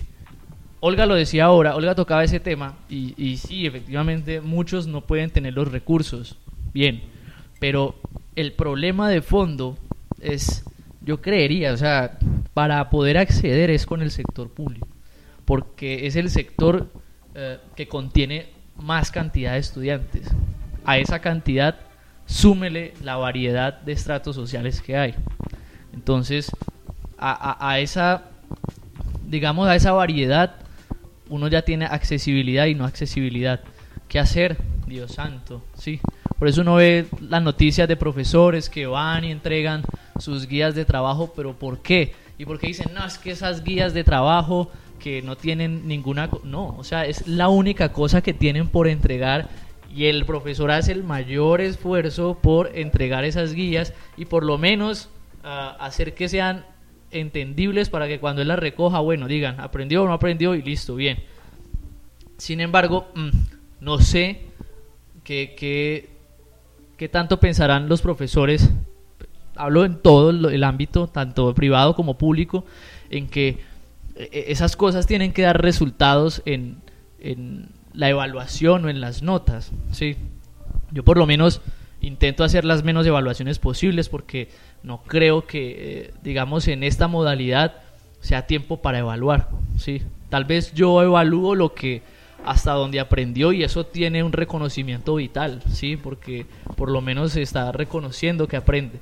Pero por lo menos los otros profesores que dejan un material no lo estoy despreciando obviamente, pero que tienen que recogerlo y tal vez, hombre, yo le digo, profe, es que definitivamente yo, yo tuve que ir a trabajar, sí, y, y no pude responderle con esas guías. ¿Cómo hacemos ahí? No, definitivamente usted pues ya perdió la materia Entonces uno dice, no, por favor, ¿cierto? O sea, ¿qué hace un profesor en, en- en esos ámbitos? Uno, o qué posibilidades, por lo menos, en, en el sector público, qué posibilidades uno le brinda a un estudiante que no tiene la accesibilidad, ¿sí? que tiene el abandono del Estado, también el profesor, ¿sí? que tiene el abandono del Estado. Entonces uno, ¿qué, qué alternativas les da? ¿sí? Y uno llega a la conclusión que pues definitivamente no hay más alternativas que la que la que yo le pueda dar, sí, o por lo menos la que yo me ingenie y diga tal vez es la más adecuada para llegarle, porque imagínese un estudiante saliéndome con esas, pues hombre, no se le parte el corazón y uno dice, no, pues hombre, pues, cierto, siga trabajando, por lo menos para sustentarse, sí, luego se educa, uno quisiera que se educara, pero pues cómo, sí, si no tiene eso, en fin. Bueno, eh, va a hacer una intervención, luego quisiera que, que quienes tengan una intervención como réplica propiamente eh, de lo que se ha tratado en estas últimas intervenciones, la hagan y luego pasamos a concluir. Solamente ya tenemos poco tiempo, entonces como para cerrar de pronto el tema, intervenciones concisas. Vale. Eh, no, sino que me hacía acordar con lo que decías de los profes que llevan las guías. eh, el caso de- del Nelly Saralda que salió a repartir las guías y fue multado y pues hasta ahí llega ese proceso. Entonces es, es complejo as- hasta donde pues también hay unas limitantes frente, frente a ese tipo de cosas. Y mencionabas algo que, lo que decía al final, se me fue. Se me fue lo que decía al final. Exacto, sí. Personalmente yo, yo opté por adaptarme al que menos tiene. Eso suena reperverso como lo estoy diciendo, pero pues creo que es la forma en que decirlo. Porque por lo menos con algunos profes del colegio nos dimos a la tarea de, antes de salir a todo este tema, de, bueno, encuestemos. Nos mandaron dos semanas a, a, a planificar una estrategia, encuestemos quién se puede conectar, quién no se puede conectar. Encontramos de que por lo menos en grado 11, que tenemos 46 estudiantes repartidos en dos salones, eh, solamente nueve podían entrar a una videoconferencia, el resto no. Y yo dije, pues bueno, personalmente considero de que me debo adaptar al que menos tiene. Yo no voy a hacer videoconferencias porque unos van a avanzar y otros no. Y me adapté al proceso de los muchachos y trabajo con ellos en grupo de WhatsApp. ¿Cómo trabajo? Yo les envío el, el mensaje, los saludo, pregunto quiénes están allí, que me levanten la manito para saber quién está presente, saber cuántos están. Eh, les planteo qué es lo que vamos a hacer, cómo vamos a trabajar. Envío audios, a veces me vuelvo recansón de pronto porque los audios son un poco largos hablando del tema. Les mando imágenes sobre el tema, eh, les planteo un espacio de preguntas y después de dos sesiones hablando de esa manera, eh, lo que hago es enviar una actividad eh, para empezar como a, a retroalimentar lo que hayamos hablado. Mm, ¿Se incrementa mi trabajo? Sí. Que me toca tener en este momento 218 chats individuales, sí, los tengo. Que he perdido privacidad también. Eh, los estados que antes ponía, pues ya no los puedo compartir porque tengo padres y estudiantes. Eh, lo uno por un, por un lado, por el otro de que mi horario de atención ya no es hasta la una y media, sino de que puedo recibir la llamada de un padre de familia preocupado a las 8 de la noche, como puedo recibir un mensaje de un estudiante que se pudo conectar un domingo a las 9 de la mañana. Entonces, son ese tipo de cosas. Bueno, se incrementa de trabajo, pero creo que intentamos hacer algo, no es lo mejor. Eh, hay dificultades, pero pues algo se logra, por lo menos como intentar tramitar. Personalmente considero que el gobierno nacional desde un comienzo tuvo que haber aplazado el año eh, porque no estábamos preparados, pero lo que hizo fue termino con esto, pero lo que hizo fue eh, descargar responsabilidades en quienes menos decisión tienen que son las instituciones educativas. Bueno, yo primero voy a responder la de Daisy, la que hizo Daisy con respecto a la, atención. Bueno, primero voy a hacer, eh, voy a dar la respuesta a lo que dijo Daisy, lo de la atención psicosocial o psicológica, que me parece una cuestión también para enlazarlo con lo que mencionaban María José y Olga, creo que eran las dos las que lo mencionaban, en, en esas dinámicas internas de que algunos, vi- algunos vivimos o viven esa violencia intrafamiliar, esas cuestiones de poco entendimiento, de poca comprensión. Entonces digo, listo, la universidad está brindando la atención psicológica. Leo ponía la, el ejemplo de que eh, son 500 estudiantes por uno. Bueno, en la universidad es una psicóloga, sí, una psicóloga, dos trabajadores sociales para toda la sede Zarzal, que son más de mil estudiantes. Para toda la sede Zarzal. Si en la presencialidad uno iba a pedir una cita y tenía que esperar dos meses, imagínense ahora, ahorita cuál es la cuestión. Que yo en la presencialidad voy a la, a la consultoría, voy al espacio, sé que estoy hablando con la psicóloga, nadie más va a decir, ahorita yo en la virtualidad, ella me va a llamar, ¿y yo dónde me voy a hacer? Y entonces si yo voy a hablar de un problema a la casa, entonces yo pongo mi atención, yo pongo mi ejemplo. Eh, yo he tenido cuestiones con mi mamá por mi sexualidad, por ejemplo, cosas puntuales.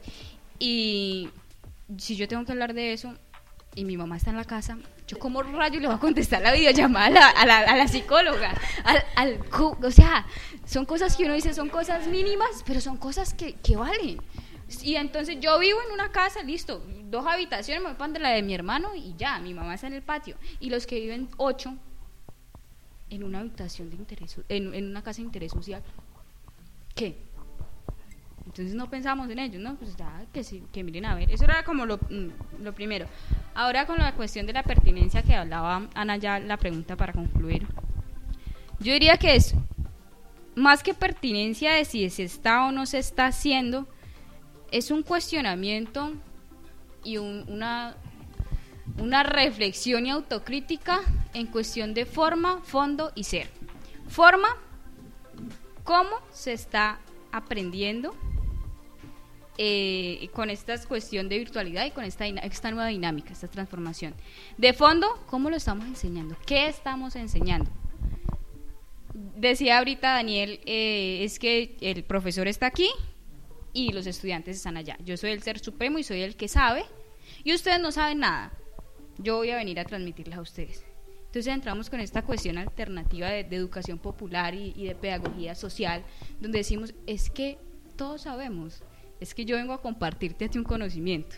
Y es que así como yo soy el profesor, que sí, puede que tenga un trasegar académico más amplio, pero yo no puedo desvalorizar las experiencias que han tenido mis estudiantes. Que es que a través de las experiencias aprendemos. Y es que cómo vivimos, cómo crecemos. Nosotros somos lo que somos a través de experiencias.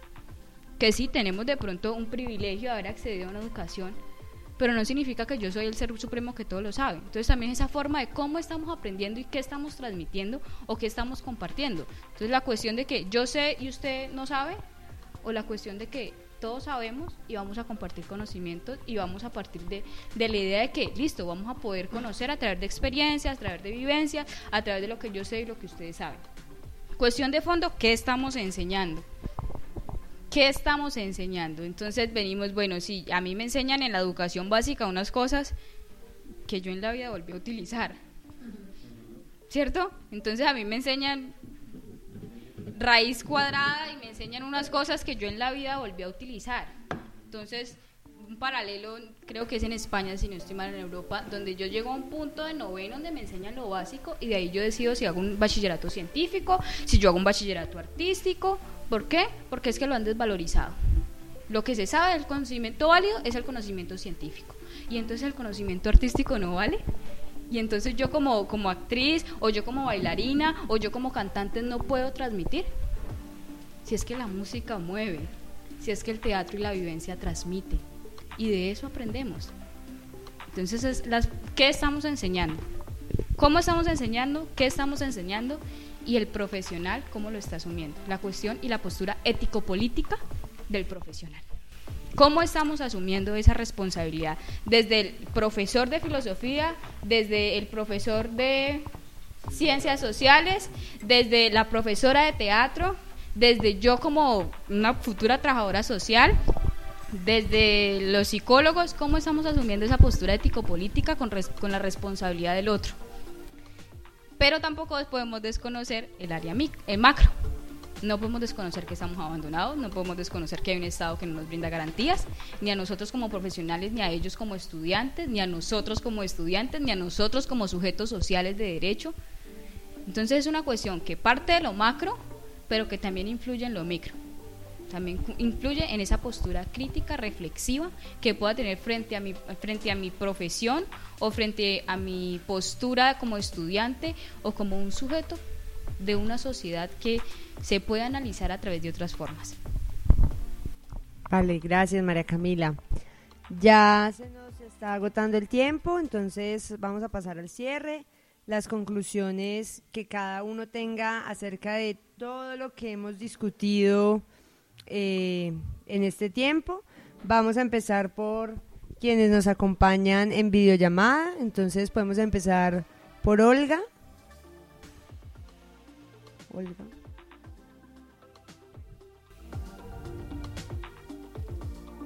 Hola Olga. Y creo que deja mucho que pensar acerca de la manera de hacer esto un poco más fácil y más llevadero para ambos sectores, como para uno como, eh, como estudiante, como para profesor.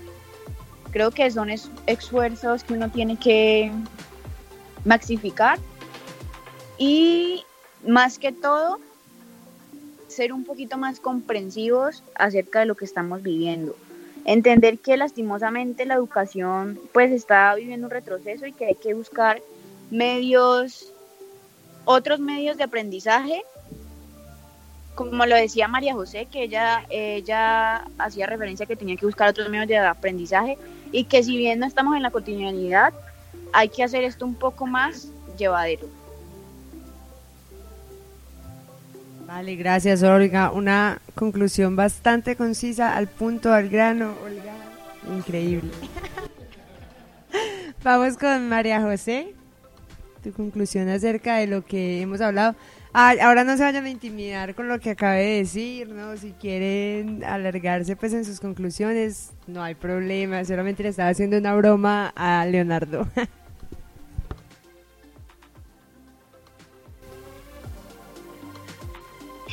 Eh, bueno, eh, también menciono que es grato hacer parte de este espacio. Hay mucha retroalimentación y bueno, eh, acerca de todo lo que hablamos, yo creo que tenemos para concluir que evidencia que es notable ese abandono estatal, de que a nosotros en el gremio educativo nos tienen abandonados, incluso en la presencialidad, a nosotros nos tienen abandonados.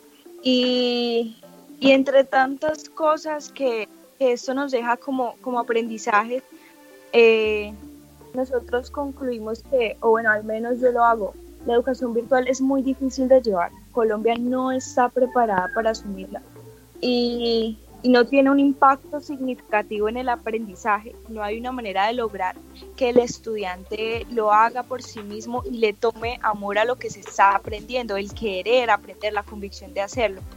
Eh, y de que estamos así porque la situación lo amerita. Y de que es lo más viable en este momento, pero eh, no es 100% efectivo. Listo, María José. Eh, ¿Tienes algo más que agregar? No. Vale, gracias. Me confundí ahí un momento. Vamos con la, la conclusión de Daisy. Bueno, a mí también me da gusto haberles escuchado a todas las personas que, hacen parte del panel.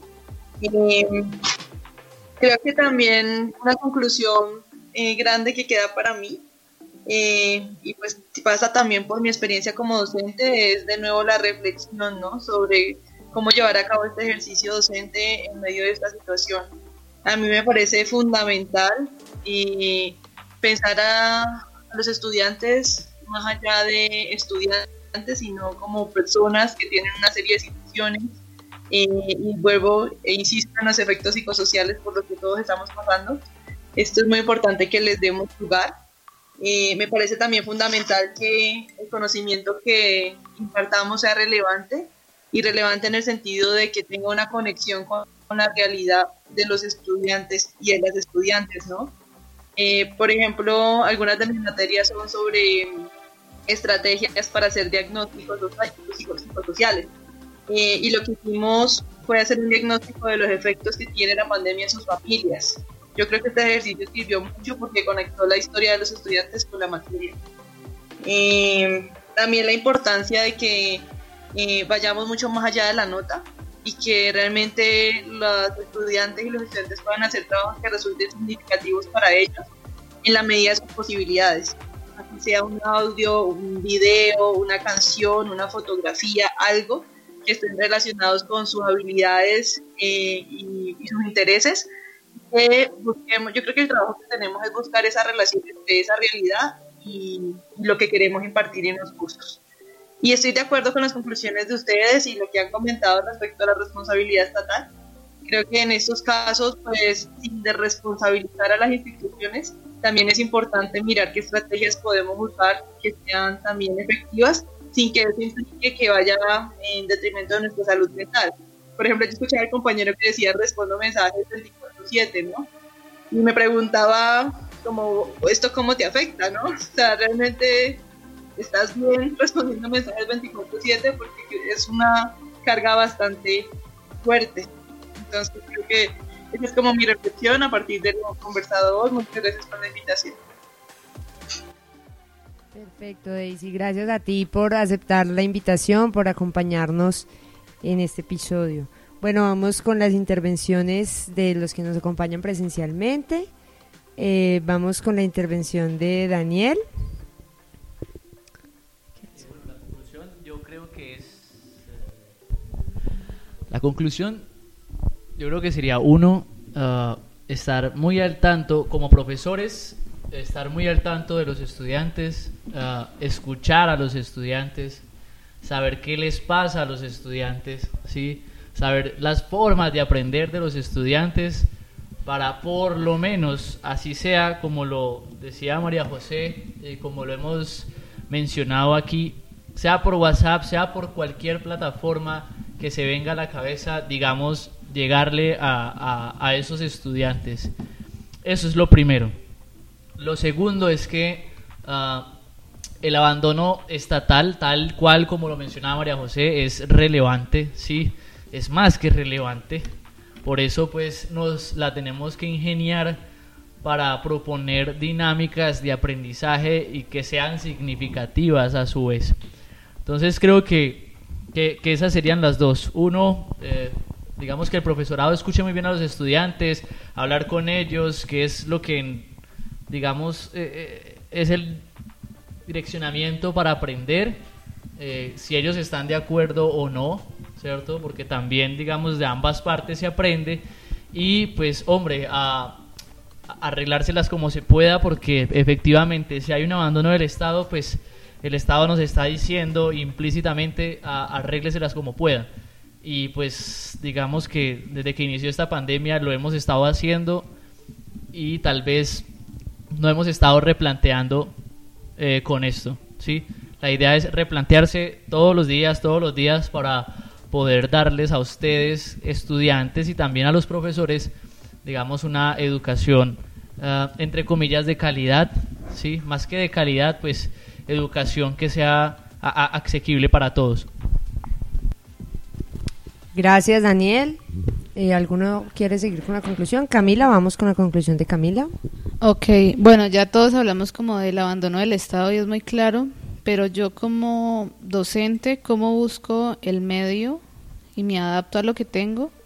Eh, no voy a generalizar porque tenemos dos ejemplos de acá de los docentes, cómo se esmeran y cómo se preocupan por el estudiante y cómo le transmito la información o el conocimiento que quiero darle pero sí es un llamado de atención para muchos docentes que no están comprometidos con su labor y no entienden lo importante que es y también un llamado de atención urgente a los docentes de primaria porque creen que porque están pequeños son menos importantes y no le damos la importancia que se requiere y aún más en la parte emocional porque es más complejo en ellos porque ellos aún se están conociendo.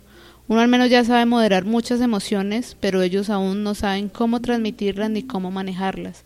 Entonces es como un acompañamiento al menor y un compromiso eh, más alto del docente de, bueno, ¿cómo trato de llegar? Me reinvento cada día para que mi labor sea bien hecha y el estudiante de una u otra manera entienda y comprenda la información que le estoy dando.